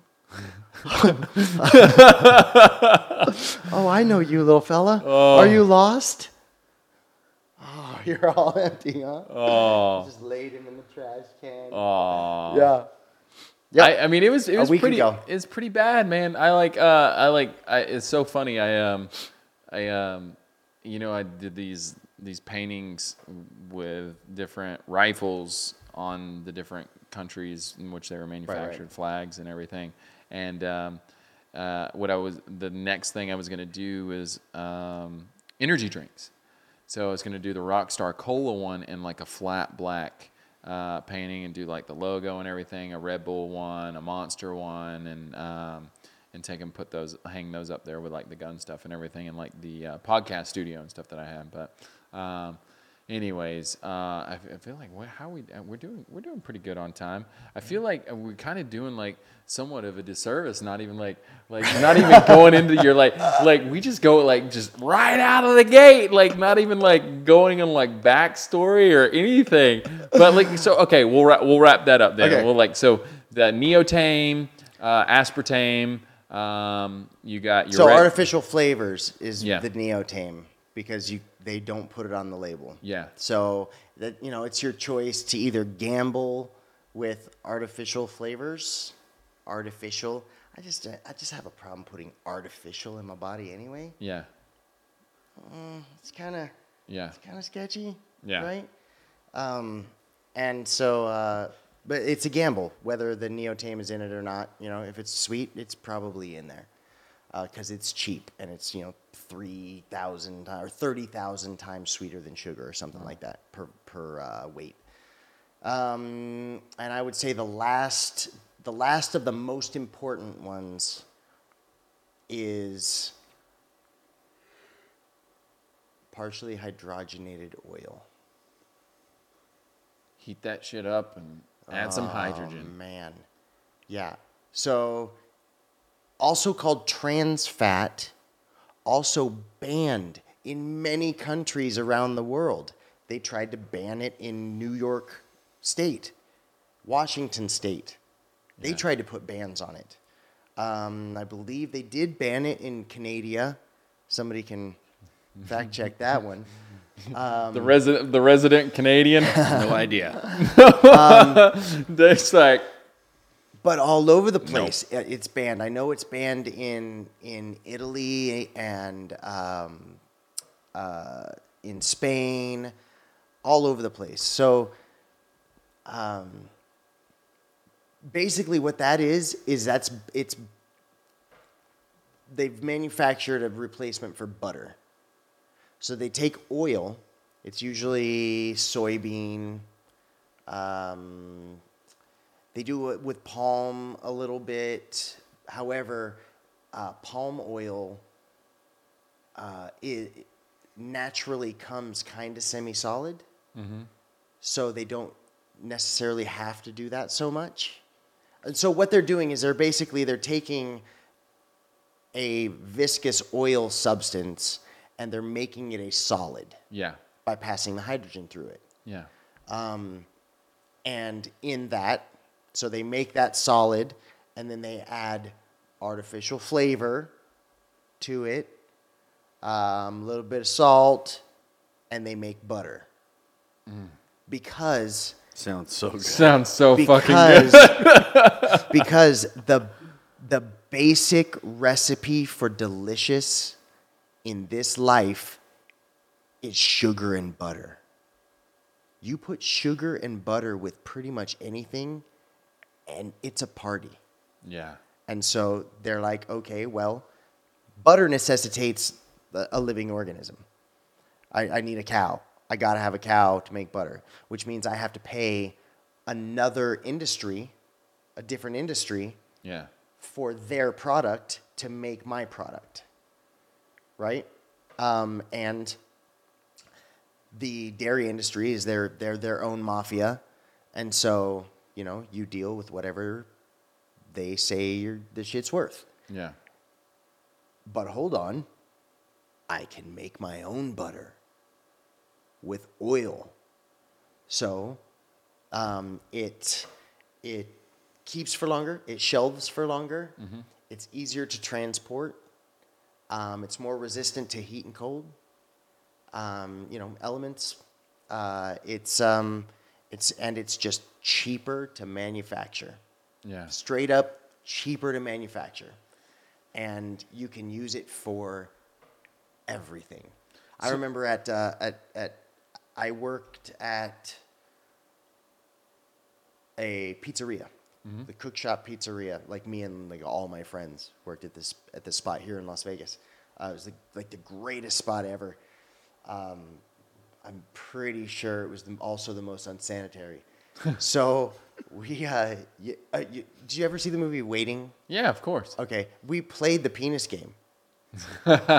I'm t- 15 years before Waiting came out. Yeah, no, we I were think playing everybody the did. penis game. Yeah. Yeah, I think. and if you got caught, uh, you had to put your leg out and Yeah. get snapped with a towel. Oh, we still do it like via text message and everything too. It's just Nice. like ah, you Gotcha. look, gotcha. So um, anyway, so our fryers there, you know, to make like the chicken fingers and chicken wings and stuff. yeah. To fill the fryer, you would pull out the box from underneath the sink, and it was hydrogenated oil, and you would just scoop up a couple lumps and chuck it in the fryer, and that was our fry oil. Yeah. You know, doesn't need to be refrigerated. You know, doesn't need to be sealed up really. So I think a lot of people would know though, like they hear that they're bad. Why? Why is high fructose corn syrup bad? Or sorry, why is uh, hydrogenate- partially yeah. hydrogenated oil bad? Yeah. Um, well, it's the devil. It's not natural. Your body doesn't actually know how to process it. And it's not to say it's not to say your body doesn't know how to process it because your body can process if you get a I had I had a I had a tooth, a chunk of a tooth in my foot. Uh, I kicked a dude in the face and a, and a whole chunk of his front tooth came off in my foot Oh, nice. didn't realize it. My foot, It happens to me all right? the time. right? My foot like grew over it Oh, and wow. whatnot, and it eventually, you know, just kind of took it and and wiggled it out and spit it out of my foot, right? Your body knows how to process some weird ass shit. Yeah. Your body just can't process trans fat. And so when you take in trans fat, if you're looking to burn that fat, if you're looking to convert that fat to heat energy um, to be utilized by your body, so your body basically takes it from wherever it is, sends it to your liver. Your liver metabolizes it, turns it into glycogen, sends it to your muscles so you can create movement. Mm-hmm. Well, your body can't break that shit down. So it gets to stay there. So you're taking in, you're basically taking in perma, permafat. How do you, how do you get rid of it though? Then? It, it Or is it just a slower process? You do kind of inadvertently break it down. It's a much slower process, and it's kind of like um, Is it like one one one monosaturated or something? yeah, like, it's kind of like it gets like, you know you'll get some to sneak in by with a bunch of good guys, you know, Okay. kind of thing. Um, it does a bunch of other really terrible things on a molecular level um, to actually to your fat cells and to the walls of your just blood it, it just makes it like makes any progress that you make and everything else just that much more difficult to Yeah, and it's it's you're you're talking about an actual you're talking about an actual substance that okay, if I take in too much muscle, right? If I have too much muscle on my body, um pretty much I'll just I'll just cannibalize. I'll Yeah. just internally cannibalize. yeah, yeah. And uh, I'll metabolize that muscle and I'll, I'll use it for energy. You know, um, if I take in too much water, I'll take a piss. If I take in too much trans fat, I have pulmonary embolus. Um, you know, heart attack. I've got, I've got, uh, uh, you know, plaque in my in my arteries blood vessels. I've got um, uh, atherosclerosis. I've got all kinds of terrible shit that fat does to your body. yeah You know, so uh, that's that's kind of like my big, uh, another big bugaboo. If I see hydrogenated oil, I don't put it in my gullet okay at all. noted Yeah, and um, well a lot of people don't realize too that they're like eh, i mean god man you can you can go down a crazy rabbit hole of of the, like when you start looking at nutrition, and then you start looking at, um, I, I guess like like where it's sourced and stuff like that. So, Sourcing like- your food is really like, well- important. Well, no, like where, like where where it's coming from, like the um, the oils and stuff. Like palm is huge. Palm's like one of like the leading uh, factors to deforestation. Because like the the rainforests are like fuck it, palm is lucrative as hell. Let's Uh-huh. just cut all this like old growth down, put these little palm not like not like Hollywood or Florida palms, Right, like right, yeah, little, yeah. little short, stumpy Yeah. looking things. If you haven't ever seen one, but um, I will tell you this: as much as I hate deforestation, those fucking little Lindt chocolate truffle balls, so fucking good. so good. They're so good. it's just where did the priorities land? Oh my god. Prior, where did the priorities land? talk- like I got some, uh, like I'm like a fucking, ah, man, like a crackhead over here, like geeking out. Maybe it's because I've been on this like diet or something. but dude, I could go, Wednesday. I could go through a fucking box of those things. They're Yeah. so good. But I like when you eat them, you can you can taste how good they are. You know that they can't be good for you. It's just it's That's the thing. That's the thing. I will actually say this. If you if you stay away from high, high fructose corn syrup, you stay away from hydrogenated oil, you stay away. You know what? Uh, monosodium glutamate makes everything taste fantastic. There, but that's its job yeah. its job is to enhance the flavor of whatever it's with. You know, so that's it just creates a more intense flavor of, of Umami. whatever you're adding it What to. is it? Umami. Umami? Umami. Like the burger? Like I think I believe that's the flavor it gives, Oh, really? which is amazing. I It's- don't. I don't. I don't know. I So what's it's umami? a it's a it's a It's it's a actually a byproduct. flavor.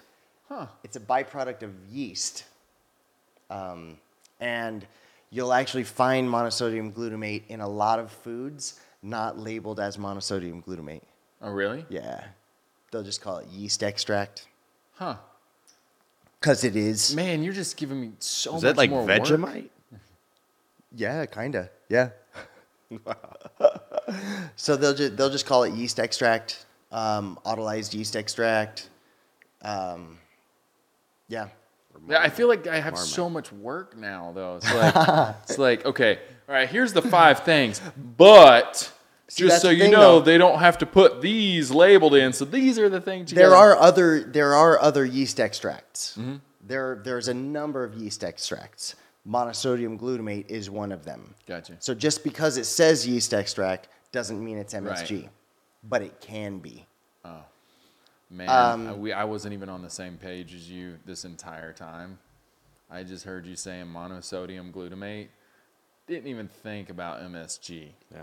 I Oh, just yeah? Had, I just had MSG. My I just, I just, I just had MSG. I like, I, I just, I gotta be brutally honest. I gotta be brutally honest. It's like monosodium glutamate. Okay, like.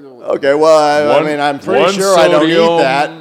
Sodium- Pretty sure I don't eat that ever. Yeah, but then like That MSG stuff though is good. Yeah, MSG. That's like yeah. Dave has a Panda Express card. Oh yeah. Oh man. I am a member. I am a yeah. member. He was like he he was so disappointed that he didn't bring it because he wanted to show it to you. I told I Express told- member. I told him I was like I was like all right. So here's the thing about Dave. Um, we do have our food here, like for groceries and everything, but he likes to go to Panda Express at ten o'clock in the morning, and then get enough for Are the they open entire at day. ten? Like ten or eleven, right? 10:30, I believe. No. Yeah. Now I Yeah. Now I know. Yeah. I have one of the worst diets ever. This period. I lived off of pizza for a year. Wow. Yeah. Like we we ordered a pizza and we found out uh, it was cold. My roommate complained and they said, "You're a great customer, sir. Uh, we'll get another pizza out to you." And he's like, "What do you mean you're a great customer?" He said, "Well, we have a track of how many pizzas you ordered last year." And he goes, "Oh, really? How many?" 372. Yeah, and we we we'd go on vacation. I mean, it's not every day, but that is more than one pizza a day. That's a, that is more than one pizza Yeah. a day. That is impressive. Yeah. It That is impressive. You should see. You should. I mean, you should look into that. That might be a record. Yeah. You should talk to somebody. They were very they were very happy to bring us an extra pizza. They had no problem. So It was like five minutes later. because you're keeping their business alive. So now I can refer to you not only as uh, uh, you know, you- Dave has his masters in film and, and everything. Call him an expert on a bunch of things, but now I can call you an expert on pizza. Pizza. Right, right. I mean, that's that's a lot of experience right there. Like, Well, that's hold on. one- that's- It that's was the one same store. pizza place. Yeah. Oh, which okay. means which means we did order from other from places. other places. Oh, I didn't even think gets- about that. Oh, Yeah, wow. It gets So much pizza. oh wow. So Yeah. okay. So Did as you DiGiorno? I was gonna say, as Uh, a never no, DiGiorno? no. You never as a, DiGiorno? as a pizza make pizza. No connoisseur, way. as a pizza connoisseur, what, what what's your what's your your personal preference? Uh, I mean, I, I'm a Domino's thin crust Yeah. pepperoni. Yeah, Wow. Yeah. Wow. pretty good. I just watched a video today. Uh, it was a was it a Vine? No, it wasn't a Vine. It was a I think it was a Facebook's video, and it was a dude that works at and he te- he he tells you which Domino's he works at. oh yeah. He's like, uh, he, you know, tells the camera, he's like, uh, you know, I'm at, you know, this is where I work. It's this Domino's in this town on this street, you know, and he's like, and I want to show you, uh, there is dough settling in the bathroom. and he takes you in there and he takes you through the hallways and Shut he's showing you the, the, the trays of dough, you know, dough coming out and, you know, little balls of dough you know, in the in the trays, like uh, because dough has to like settle and rise, you know. Yeah. So he's going through all the racks, going kind of walking through the back, and then get to the bathroom door, and he opens the bathroom door, you know, like the employee bathroom door, Yeah. and racks of dough, just rack upon rack of dough. Oh, you And can't put that on social. You're gonna get fired, bro. up. He lifts the thing up and he's like, he's like, you see this? Do you see this? Dough in the bathroom. And he's like this, and he's like, look, there's dough. There's the toilet. He's like, yeah. So we just push the cart to the side to use the, the toilet. Oh, he's gonna get fired. You think? He's Do get- you think? I love Domino's. But I consider that almost like an organic yeast or something. Right. You know, It's like Yeah. a fermented, like maybe that tastes better. I don't know. It's Yeah. very I'm not possible. gonna judge it's it. very possible. There's some there's poop stuff, right? Uh, coffee. There's poop coffee. It's poop coffee. Oh yeah, the guano, uh, the bat poop. Coffee? No, the uh, the cat poop cat. coffee. what? Yeah, they feed the coffee beans to like a civet cat. Um, And then it, it basically can smell. What they say is that it, it can smell the the good beans, and it only eats the ripest beans, and then it goes through the digestive system, and it can't process the bean yeah. itself. And there's something there's and something then about the, they roast it and give it to you. there's something about the their digestive process that does something special to the bean. And then, then you pick it out of the cat shit and you roast it up, and it, and that's the that's, it's like Mm. You pay a lot for it. that. Yeah, that's the super gourmet coffee. Fucking Fuck that. cat poop coffee. Yeah. Dude, I'll I'll I'll feed your cat coffee. Right? I'll get some Black Rifle coffee and this Get motherfucker fucking- and like feed feed. that shit to Roswell. I got a Yorkie. Yeah, hey, hey, why not? we can try. We can yeah, try all this stuff. but come on, she's way too small. I mean, you might get a cup of coffee and out of her a month. espresso Yorkie, right? It's espresso version. You need something like a Mastiff or a Great Dane. Oh, you haven't seen you haven't seen Cage yet. Cage, oh, Cage. Yeah. Ah, bring Cage over. Yeah, Kit's got a Planet uh, Cage. Yeah, he's he's got a very. You want to talk genetics? He's Man. got a beautiful, beautiful pit. He's gorgeous. Yeah. He is. He is. He's- he is a how- how much did he weigh? killer. Uh, he was 116. One sixteen. Lost it. Lost a couple pounds in the move. all muscle. Dude is legit. Probably legit. eats my Yorkie in a day. It's five pounds, so. Oh, Oh, that's a meal. Yeah, That's yeah, a meal. yeah, yeah. That's a meal. Yeah, But he- the cool thing is, is that he's an absolute vagina. I mean, 100% vagina. yeah. So since he was a Except for he's when he tries to hump me. He's just yeah. Then he's trying He's to like dominate. he's very aggressive about trying to mount me. he's a, he's a uh, he's a, uh medical service dog, right? So I got him, you know, trained up and stuff when he was a, when he was a pup and everything, and it's been hell to get him untrained, but um, uh, he Sorry, what is he servicing that he humps people? right? I feel like it's hard to untrain him from his. Uh, Yeah. he was actually he was a- Medically he was trained. a, a narcolepsy dog. oh, Yeah, it's just this. that'll it's, wake you up. It's That'll wake you up. ah, You got a just 120 the pound pit way, just yeah. humping your leg. Just like it's like the way he wraps his arms Oh, yeah. around He your leg. jujitsus you. Dude, he he Yeah. goes like full mount, Wake just up. like ah, like fuck, dude. it's hard to actually get your leg away, right? Yes, Because I've seen, yes. he's never done it to me. He's never done it to me, but I've seen him like grab like a girl's leg and take it, Yeah. and like the girl unable to get her leg back. No, he yeah, Yeah. he he gets like a full grip on it. He gets a full grip, like He's trying to wake paw, you up. paw over paw, and just like locks it in. Yeah. and then looks over at Kit like, Like, this, this look, is cool. I own this motherfucker, I'm number two. I'm Yeah, number two. Yeah, yeah. Number two. So uh, anyway, so from the time he was a puppy, you know, I, he was he was big. He had like abs when he was like ten weeks old, and so I was like, okay, well, people are gonna freak out on this guy, you know, when I when I take him on the airplane and stuff. So since he was a puppy, he's been uh, he hasn't been allowed to show any sign of aggression whatsoever.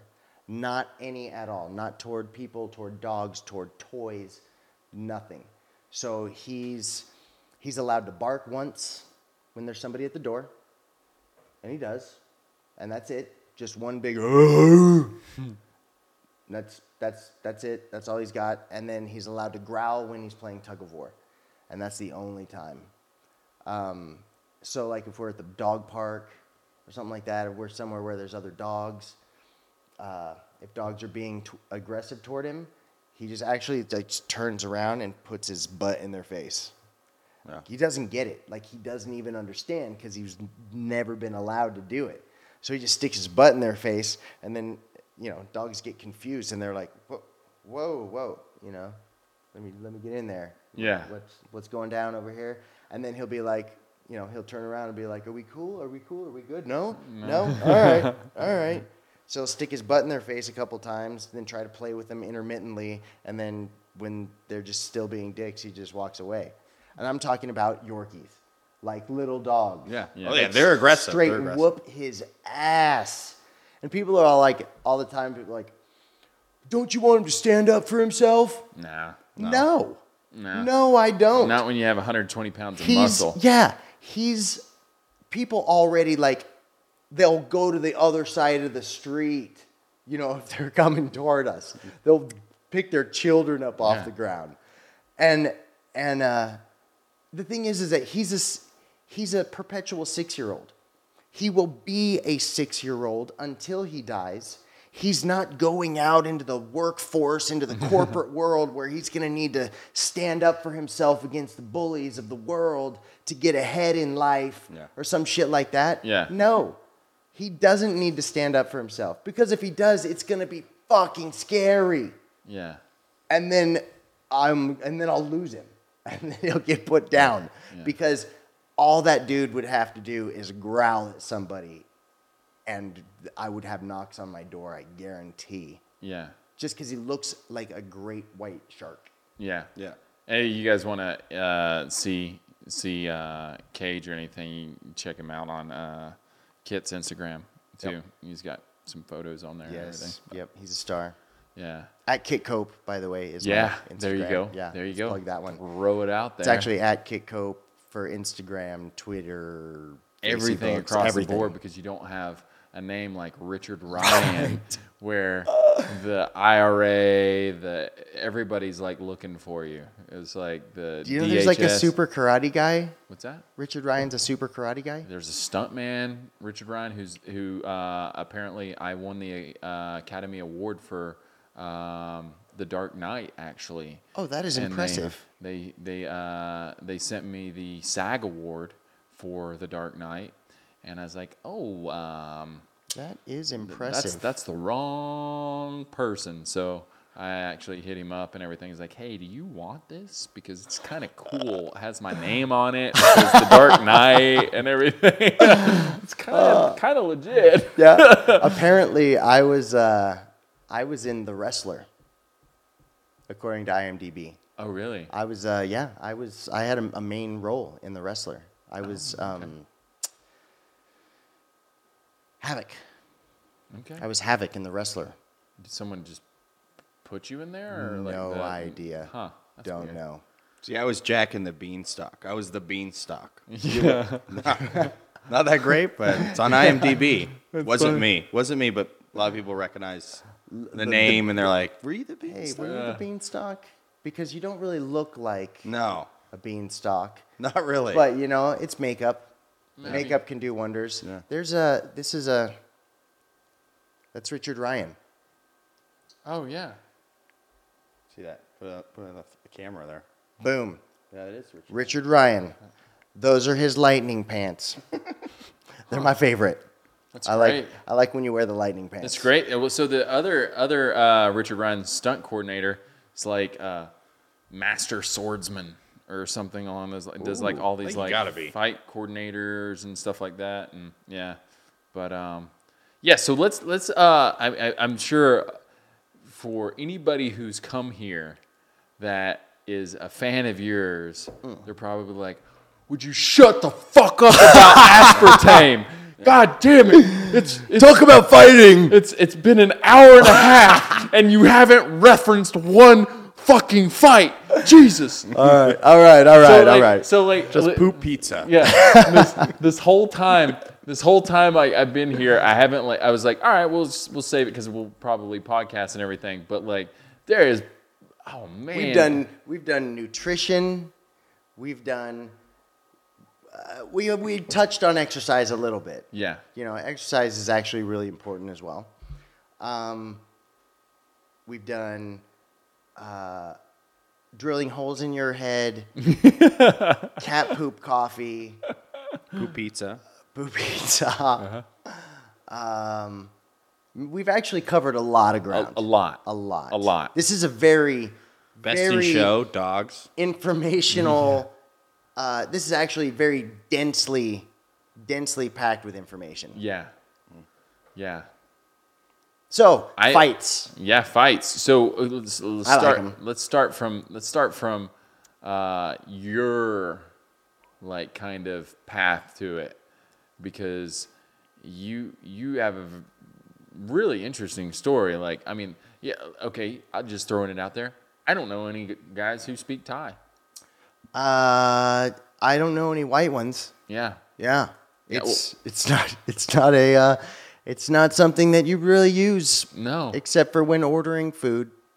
yeah, that's about it. And That- that's that's actually the sucky part about it. So because I do speak Thai, um, and that's because I lived in Thailand for a year and a half, uh, and among other trips to Thailand uh, to train and to fight and whatnot.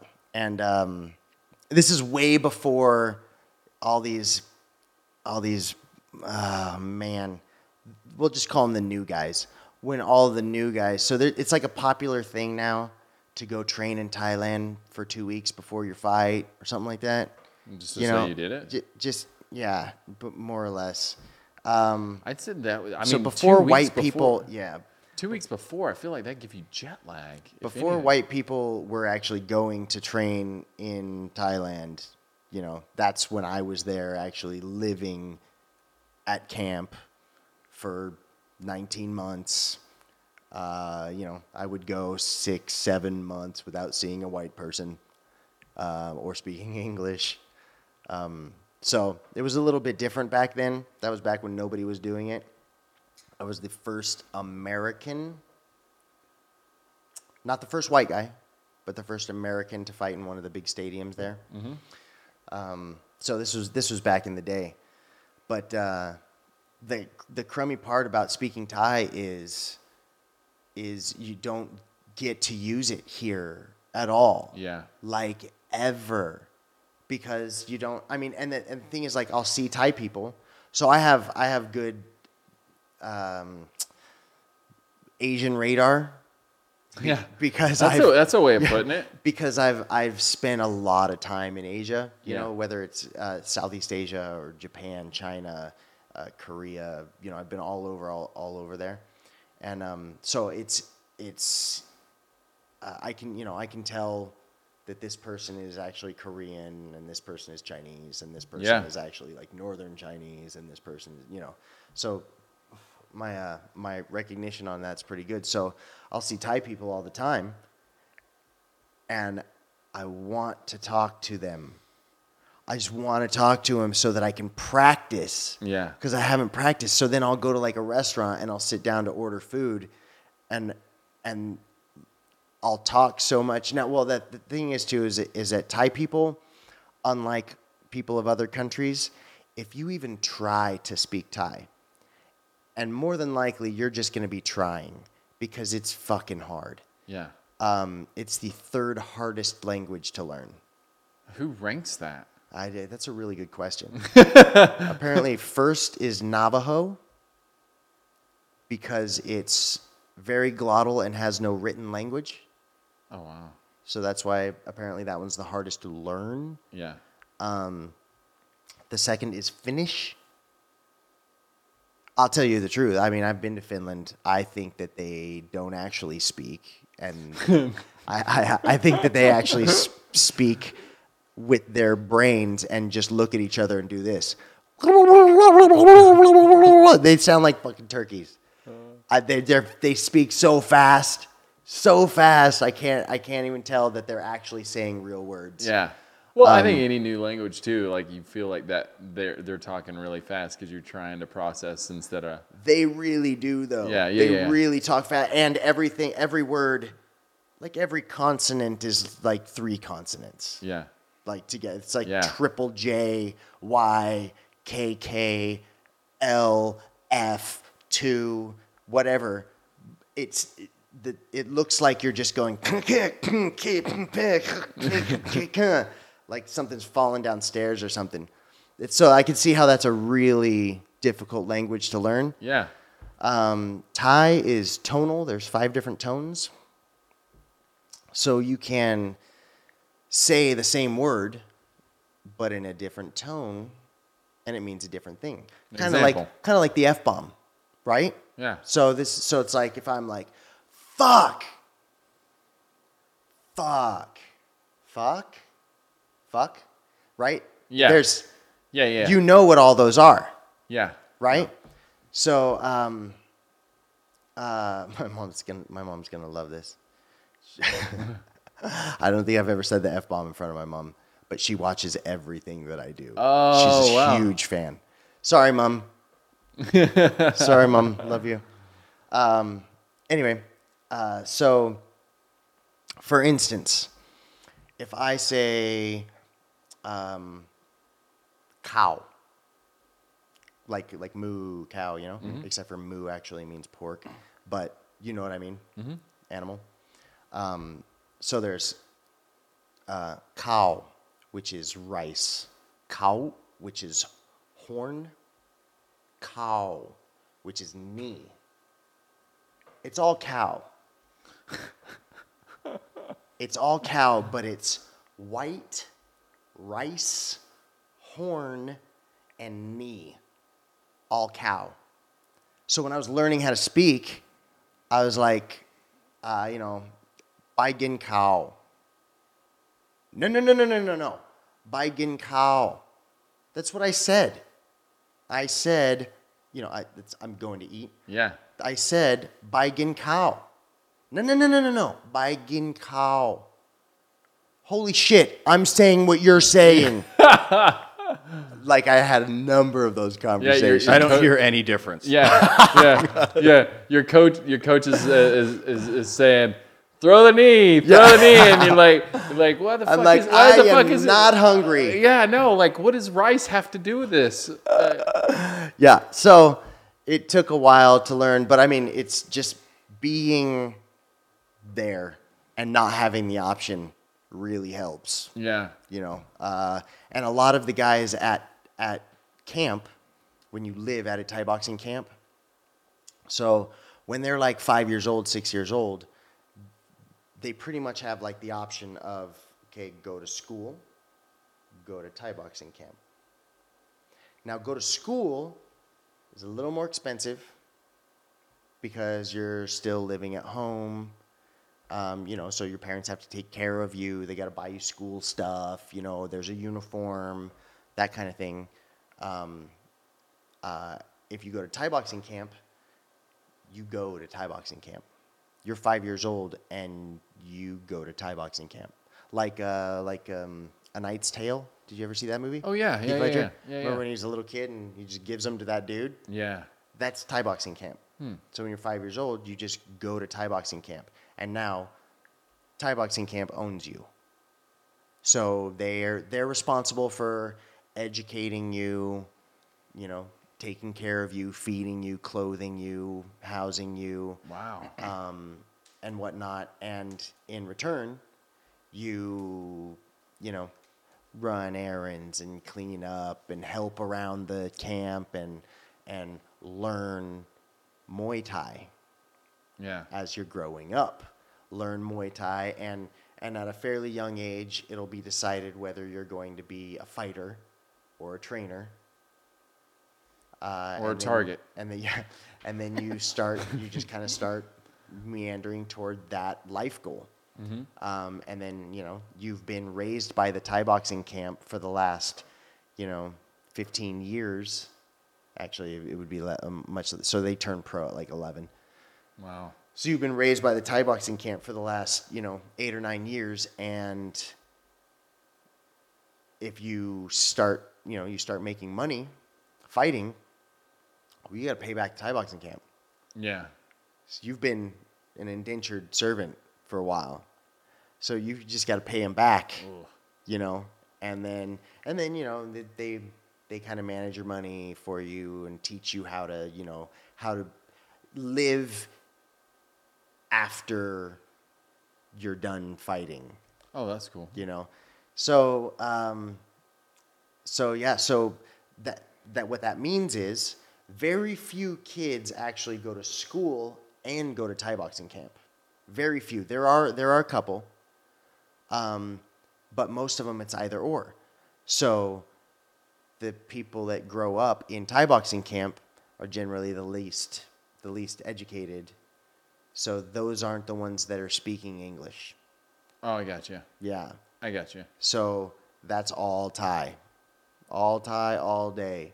Uh, so you get, I mean, you learn real fast, or you get hungry, or you pee your pants, or you, you know, shit goes bad. So, how old were you when you uh, you went over there to start? The first time I went there, I was 16, Okay.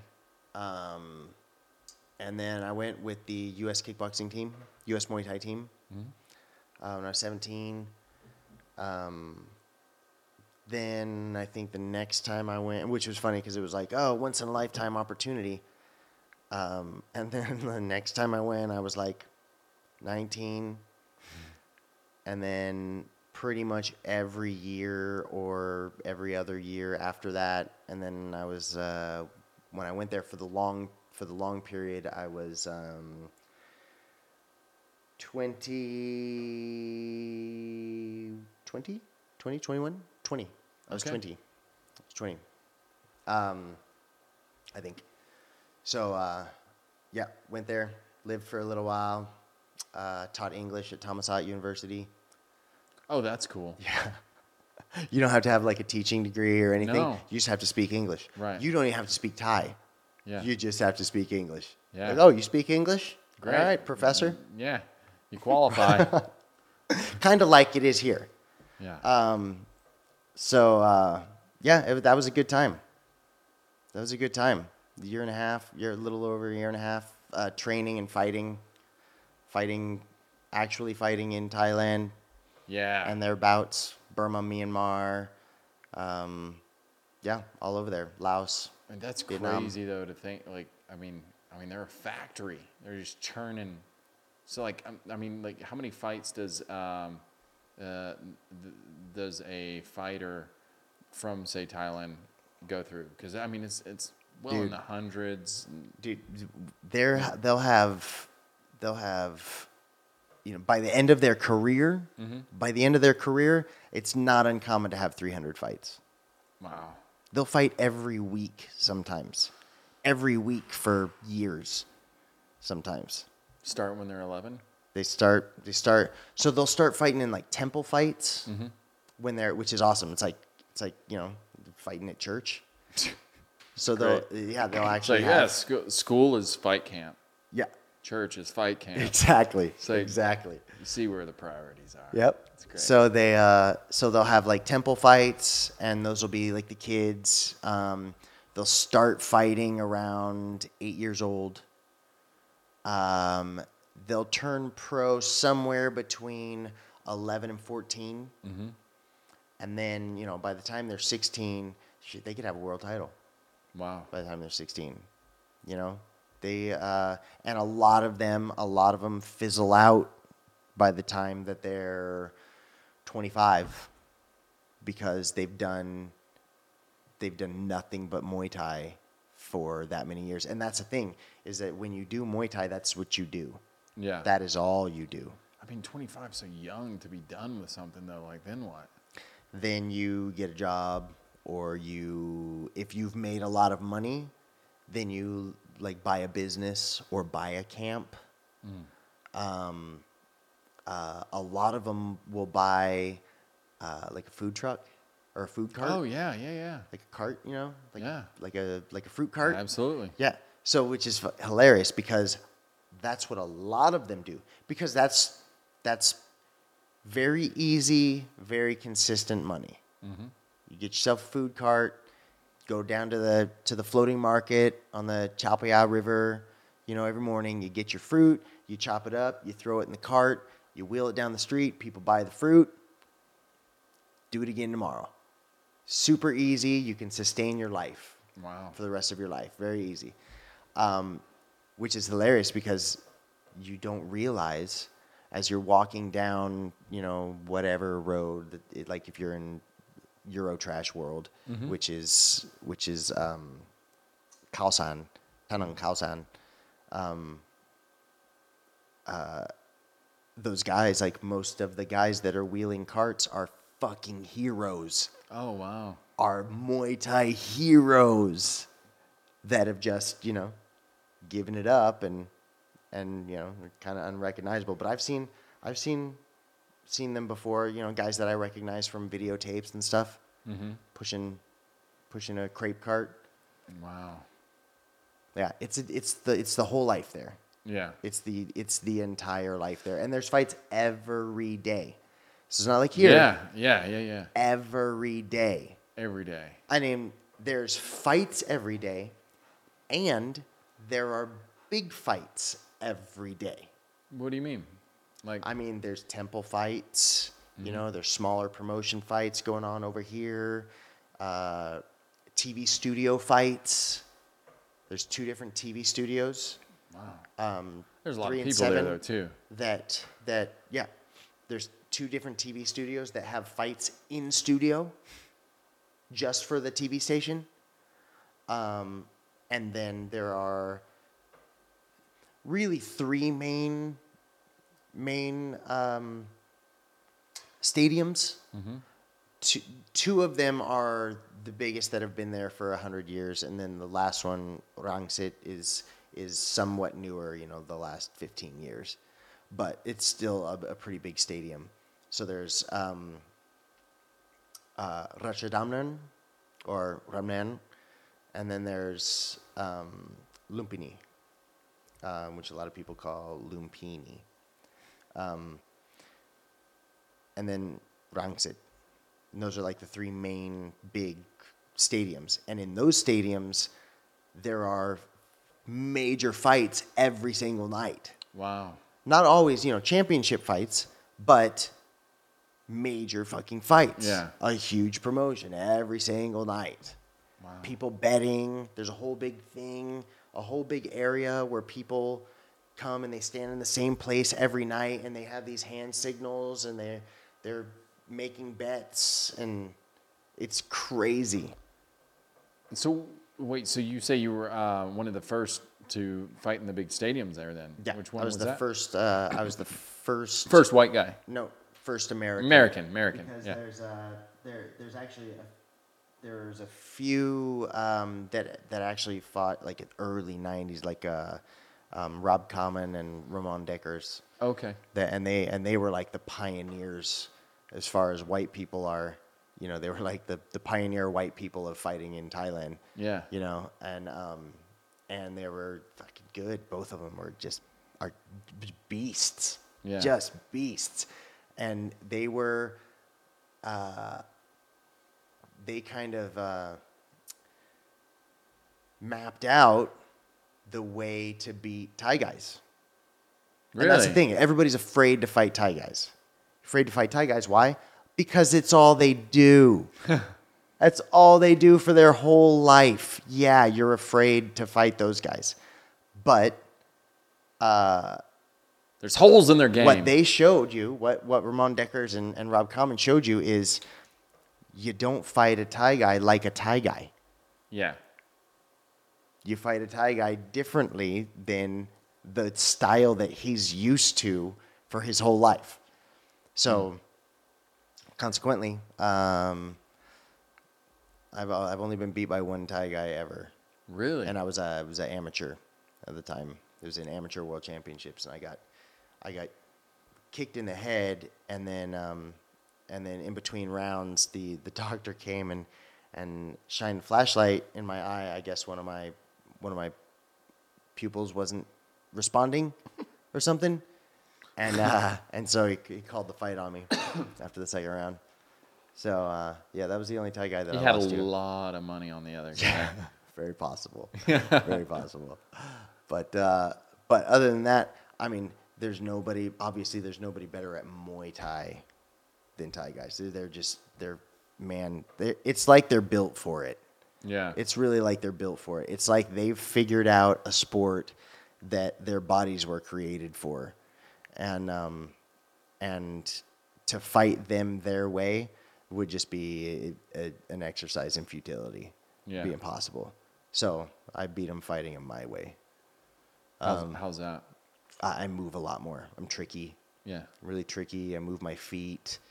Um, uh, I don't. I don't take punishment.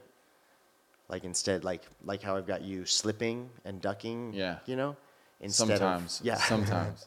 Some sometimes sometimes I don't. Sometimes I get a pad in the face. Yeah, that will happen.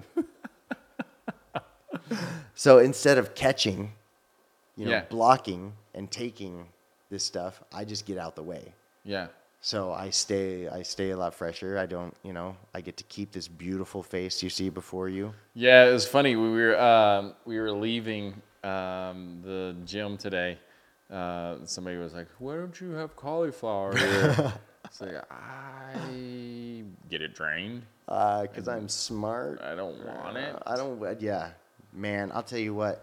This whole ear, this entire ear was filled in like this. And I had to have so they drained it and then um, put a clamp on it. So you, you put this little clamp on it and you know and it kind of holds it together while it heals up Yeah. and that kind of thing. But it was still getting kind of it was still kind of mushy. So then they had to actually drain it again and they put like a little hose, like a little white hose in there that was just hanging out down here. And then a clamp. So you turn this little clamp, it's like a little Bessey clamp. Mm-hmm. You turn this little Bessey clamp constantly throughout the day, make it tighter and tighter and tighter. And then out the little the little white tube, you just get drips of fluid Oh, nice. just drips of plasma coming out onto your just dripping onto your shirt when you're in high school. That's really cool. yeah. Chicks love that. Love it. Nothing but respect. Yeah. Nothing but respect. So uh, yeah, this whole ear was full, and I got rid of most of it, but the clamp didn't go like up, up in there, you know. Mm-hmm. So like if you look at this ear, how it goes, and I've got like a nice, beautifully shaped ear there, and then that one's kind of A little filled in. a little filled in. Yeah. Yeah, and then back this whole part back here is just nice and thick. Um, and then I've got a tiny little bit up here in the corner of this guy. Yeah. Um, when you get it, it's so painful. It's so painful. You Yeah. roll over on it in the middle of the night and you wake up screaming. Yeah. It's that painful. The shower is is a is an adventure. It's like the shower trying to wash your hair and stuff without letting water drip on your ears. Mm-hmm. Man, it really sucks. I, I know I know the feeling, not the the ear Oh, portion, you're- but yeah, when the doctor wanted to drill that hole in my skull, had, had like a, a just so everyone knows, uh, I had this this um, this issue where uh, uh, I get in the shower, or somebody touched me on the side of my head, and I dropped to the ground like somebody was sticking a knife in my brain. And so I went to this doctor to have them check it out, and they ran tests, did the CAT scans, and all that other good stuff, and uh, you know, got all my money. And then he's like, "All right, so you got this trigeminal neuralgia disease." And it's affecting your cranial nerve, and we gotta cut it. So we're gonna drill a 25 millimeter hole in the back of your skull. And we're gonna clip it, and then you won't feel that anymore. It'll cut all the sensitivity off. And I was like, "All right, cool. Can you give me some antibiotics, and I'm gonna go get a second opinion?" and, uh, and so he did, and That's I when you stop being a hypochondriac. right. I, Yeah. that's- This is the moment.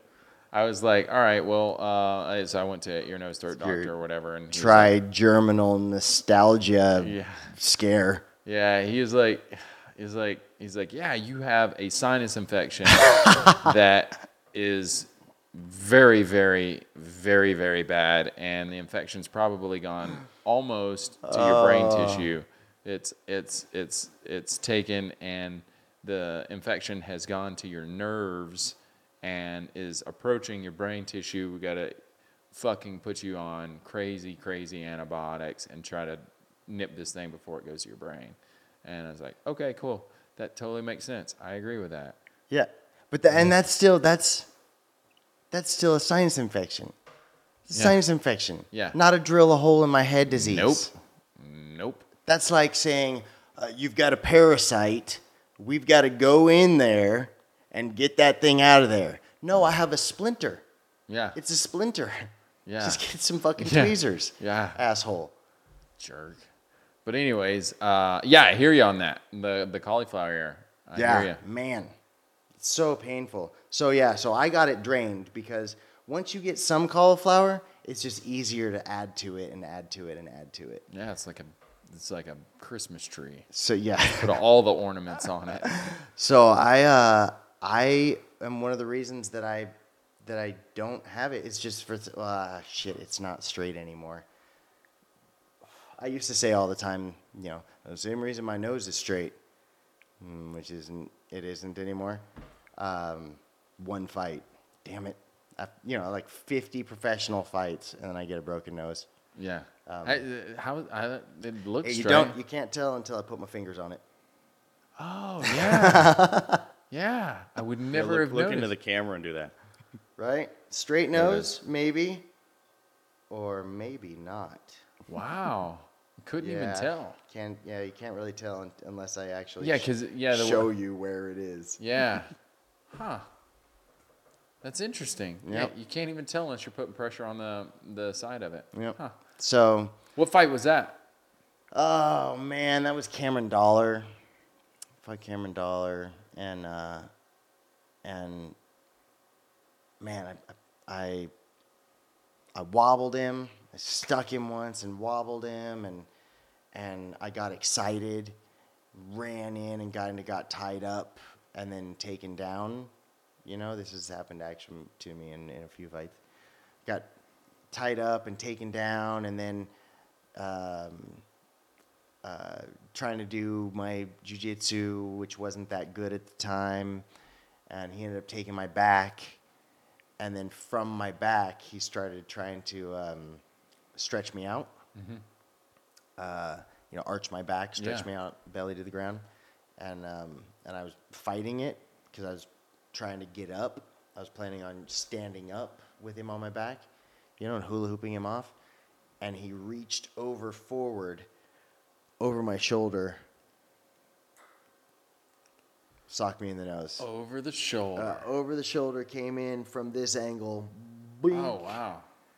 Yeah, and broke it. And as soon as it happened, I was like, "Oh man, that is so broken."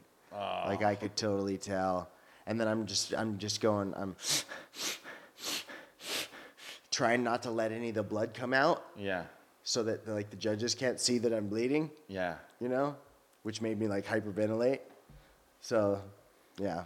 Mm. Then I actually stood up and and blew out my ACL. And that was the end of that fight. Mm. Yeah. No bueno. Yeah. So, but other than that, I move my face.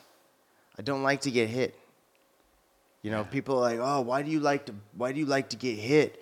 Oh, you you're a professional fighter, you must like to get punched in the face." No. No. I'm good because I don't like to get punched in the face. Yeah. Yeah. Well, that's why I'm like uh, spending time not getting punched in the face and punching faces, I win. Yeah.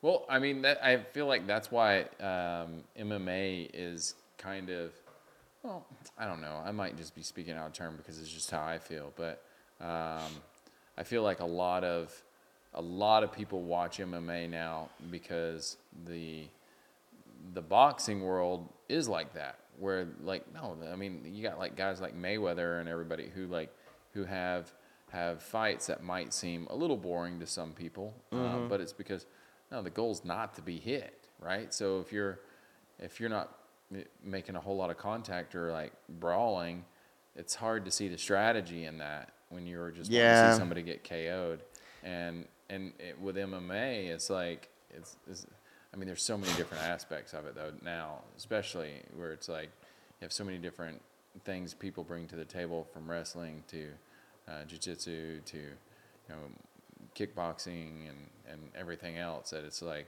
you know it's it's it's I, it's just way more um, visually like stimulating Yeah, absolutely. like, just seeing the different strategies that people use. It's more. It's more like, God, I'm gonna I'm gonna catch hell for this. But um, checkers is straightforward, right? Yeah. You know what you're gonna get, and Yep. this is this Yep. is it. But I feel like um, MMA is is a lot more like chess, where it's like absolutely like you- chess. You, I mean, you you there are give many this up to do this. strategies, Yeah.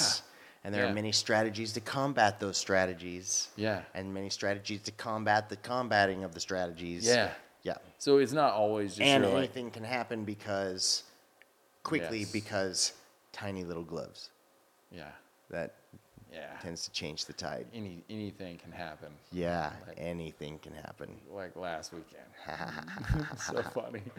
yeah, but I knew that was gonna happen. I called that one. Yeah, I think a lot of time. a lot of people, a lot of people were, a lot of people were. Um, but the one thing that you you called that uh, I think a lot of people really didn't was Misha. Yeah, Um, th- that was like just a hard one to to really like. yeah. To, The thing is, though, and the reason why I called Misha is because. So if you if you look at okay, so styles make fights. Always remember, styles make fights. Okay, so it's not that well this guy beat that guy, and that guy beat that guy, so this guy can definitely beat that guy. Doesn't work like that. Like you said, different strategies, different Yeah. styles. So the problem that Misha presented, or didn't even have to be the problem that Misha presented, actually starts out as you didn't actually see what you thought you saw when Holly fought Ronda. yeah, yeah. Okay. Well, she was very more. Now, did Holly look terrific? Absolutely. Absolutely. She had a great game plan. She executed it perfectly. Which fight? This- this- Holly and uh, Ronda. yeah, yeah, yeah. But she was more of a counter. Yeah. uh, striker. Yeah, exactly. Well, she was a counter striker. Yeah, Um, and what happened was Ronda played perfectly into her game plan. yeah, And that's that's what made her look so phenomenal. Yeah. is that Ronda did everything perfect for Holly's success. Yeah. you know? Um, and so what's that make holly look like? Well it makes holly look like a superhero. You know? So ronda beat up misha twice finished her twice. Holly annihilated ronda. However misha has a lot of different things to offer She's got solid wrestling, whereas Ronda does not. Ronda, Ronda is a judoka. So Ronda needs to actually grab your upper body, pretty much. She needs to grab your upper body to get you to the ground. If Ronda knew how to change levels and shoot to some legs, or shoot to the waist, you know, or something like that, she could have possibly gotten Holly down, and then it would have been a different world. Yeah. However, since Ronda's running in trying to grab Holly's upper body, and Holly knows Ronda's going to come in and try to grab my upper body, that means she knows exactly where she's going to be at all times. Right there in front of you, coming directly to you. Really easy. Yeah. Really easy to pick you off. So, Misha, on the other hand, um, wrestler. So she's changing levels, she's changing angles, not just coming straight at her. Um, she's got really good jujitsu and really good wrestling together, and they work they work synergistically. You know, she's she's put them together very very nicely, um, and she's not afraid to mix it up.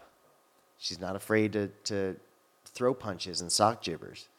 You know, she's she'll she'll stand there toe to toe and she's a little smarter in that instead of just believing that she is the greatest thing of all time she believes that she can pull off the right game plan to get the job done Yeah. You know Yeah. so there were a lot of different things that that that um, that Misha offered that Ronda didn't. Misha offers a, a, just a a largely diverse portfolio, whereas Ronda is just super strong in one thing. Yeah. That's another thing. Ronda has been winning fights based on exactly what got her into the Olympics. She's been winning fights on the skills that she brought into that gym that she trains at. She hasn't learned anything at that gym. She's learned how to hit pads, which is choreography. You know, you can learn the nay nay as well. You know, it doesn't mean you can dance Yeah. right? So she's learned she's learned uh, how to hit pads and make it look pretty. Um, I don't know that she's learned any other submissions. Well, she has learned some more submissions. Actually, she she did go up and train with Nick and Nate a little bit, um, but you know she needed wrestling, she needed Muay Thai, she needed boxing, and the thing is is that she why why you know why muddy the waters she's already beating people with the skills that she has Yeah.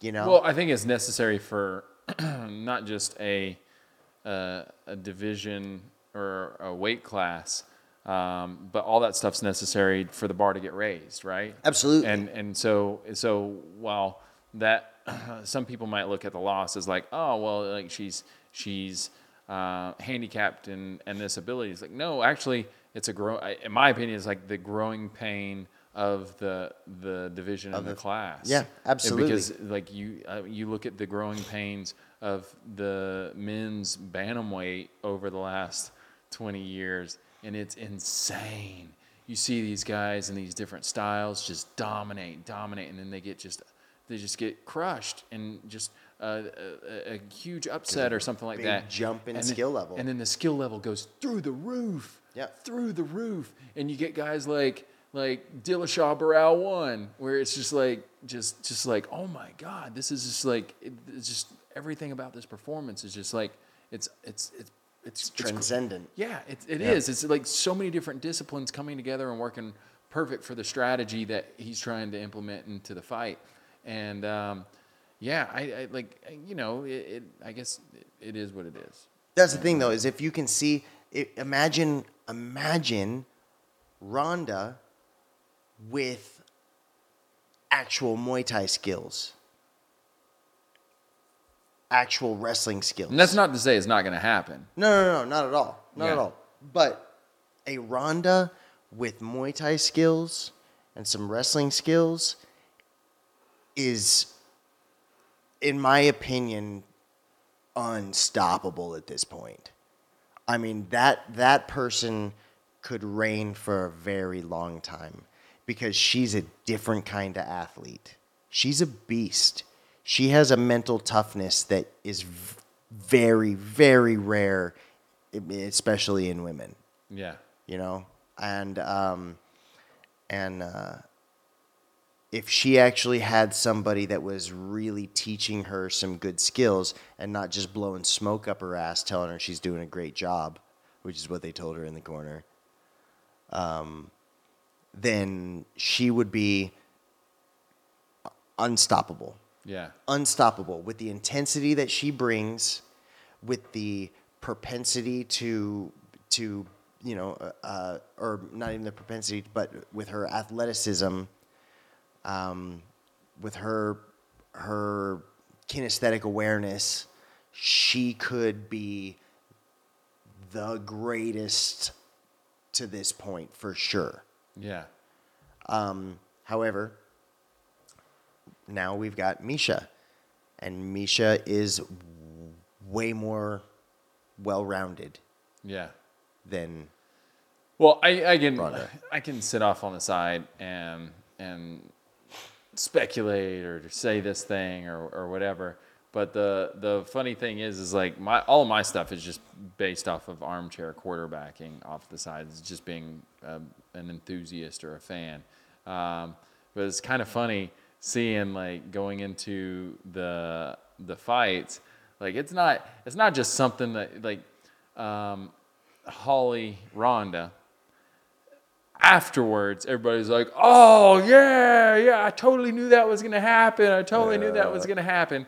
Mm, really, really, you knew that was gonna happen because if you were a betting person, that paid really, good really, odds. really good. really good odds. And so, like going into this this past uh, past weekend and everything, it's kind of funny because I wanted to make sure that we were like public, like about no, this is what's going to happen. These are the people, and yeah. this is why, and everything. And so, like I even said, like like I did I did this this parlay and everything too. Um, and, and some people might be like, "Oh God, you don't start talking about gambling or whatever." But like I did this parlay on some of the fights, and the funny thing was is is you were really really vocal, not just not just openly like as a friend saying, "Hey, Nate's gonna pull off of the W," uh, but you're also betting on. I was also putting lots of money on it. Yeah, yeah, because we we were going back and forth on this. We were going back and forth on this, and we're like, dude, this like like Vegas is way lopsided for Conor. Exactly. Way lopsided. Like like like for him to go up two two weight classes. Yep. And and to never really like gone against anybody with like And jujitsu the like that. The problem is the reason why it was like that is because Vegas has to follow the money trend. They have to follow the money trend in order to come out not losing so much money Yeah. the book has to follow the money. So if if I mean and I I've seen guys single bets Yeah. push lines 100 points Wow. because some guy comes in and drops $100,000 on this fight. So if the line is is, you know, uh, Conor minus Five hundred is what it was. 500 Yeah. and some guy comes in and he drops you know, a hundred grand on Conor, then it's going to be Conor minus six or seven hundred. Yeah. Because they have to follow that money. Yeah. They have to follow that money. So when so many people are betting for Conor, they have no choice but to keep pushing the odds in Conor's favor. Yeah. But Otherwise, they're going to lose their asses. Yeah. So so just just I'm not going to go down the uh, the gambling uh, rabbit hole, but you, just just to say, like, you know, the Holly fight and Ronda was like that was one of those things where it's like, oh wow, like nobody really called that. I, I mean, there were a few a few people, I didn't. but I call- uh, I called it Ronda But for day. this, this like we're not only like put like I wasn't like I couldn't make up my mind about uh, Misha and Holly, and then uh, I, I was just like I'm gonna bet the over on that, which was great. But um, but yeah, the only only beef that I had with you about like that too was was like I even told you before the fights. I was like I was like you know who's gonna fuck me on this, right? Erick Silva. Did I not? Man. Did I not? Did I not? And I, th- I, I thought Erick Silva too. My mom thought Erick Silva. Do you remember? Yeah. My mom called up and my mom texted and she was like, she was like, ah, too bad about Erick Silva. I had, he was one of my picks. yeah, yeah, it's so funny. And I and, and I I hate my mom, who hated that I was going to do MMA, yeah. she hated it.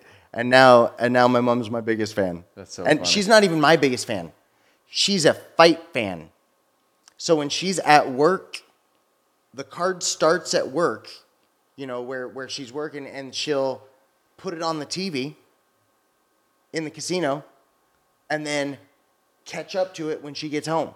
Oh, that's great. She'll watch it at work and then catch up to it when she gets home. It's I'm, I'm telling you, it's So, so, sometimes, fascinating. like, I'm on the road and she'll call me and, get, and tell me what's going on. Yeah.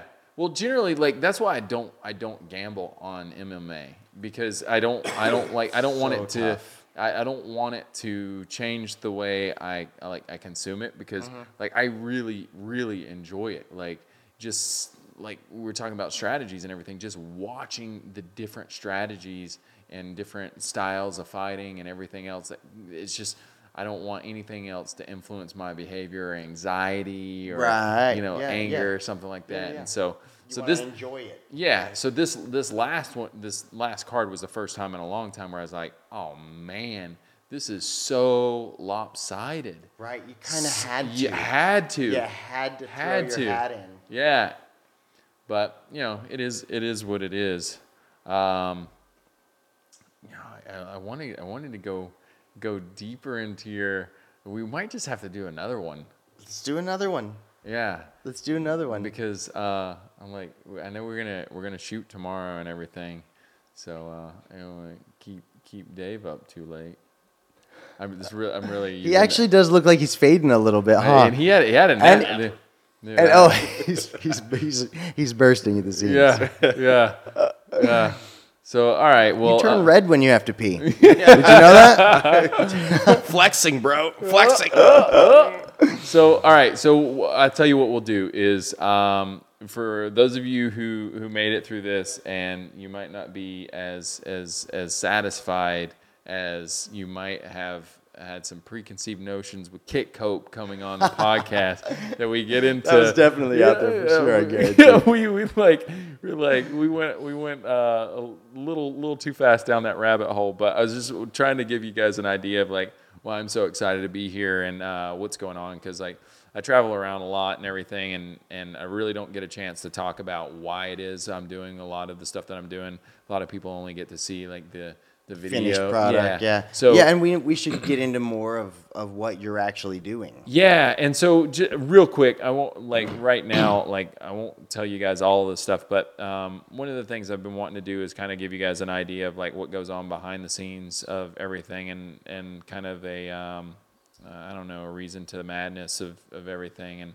like there's a lot of stuff, a lot of people, a lot of things that go on, like, and if if I were to do this one video of us like blowing up the mannequin or whatever, people would see that and be like, oh okay, cool, but then they wouldn't see all the hard work going into the training, the the all the hard work that mealtimes putting Mm-hmm. into uh, the uh, Meal the prep. meal prep and everything, and it's just so many different so many different aspects of it. Dave flying out here to Dave to, flying out here drinking moonshine all right night. to, to, to film that stuff. I mean, there's there's a lot of lot of lot Chamomile of, moonshine. a lot of cool things that go on in the background, and so just kind of want to um, I don't know. I'm gonna try it out. It, it's gonna be called Off Range, and uh, I'm gonna um, put it after an action segment, and then if if ever like if it does really well and people like it's well received, I, I honestly I could care less about um, I could care less about people who share it and and what other people's opinions, but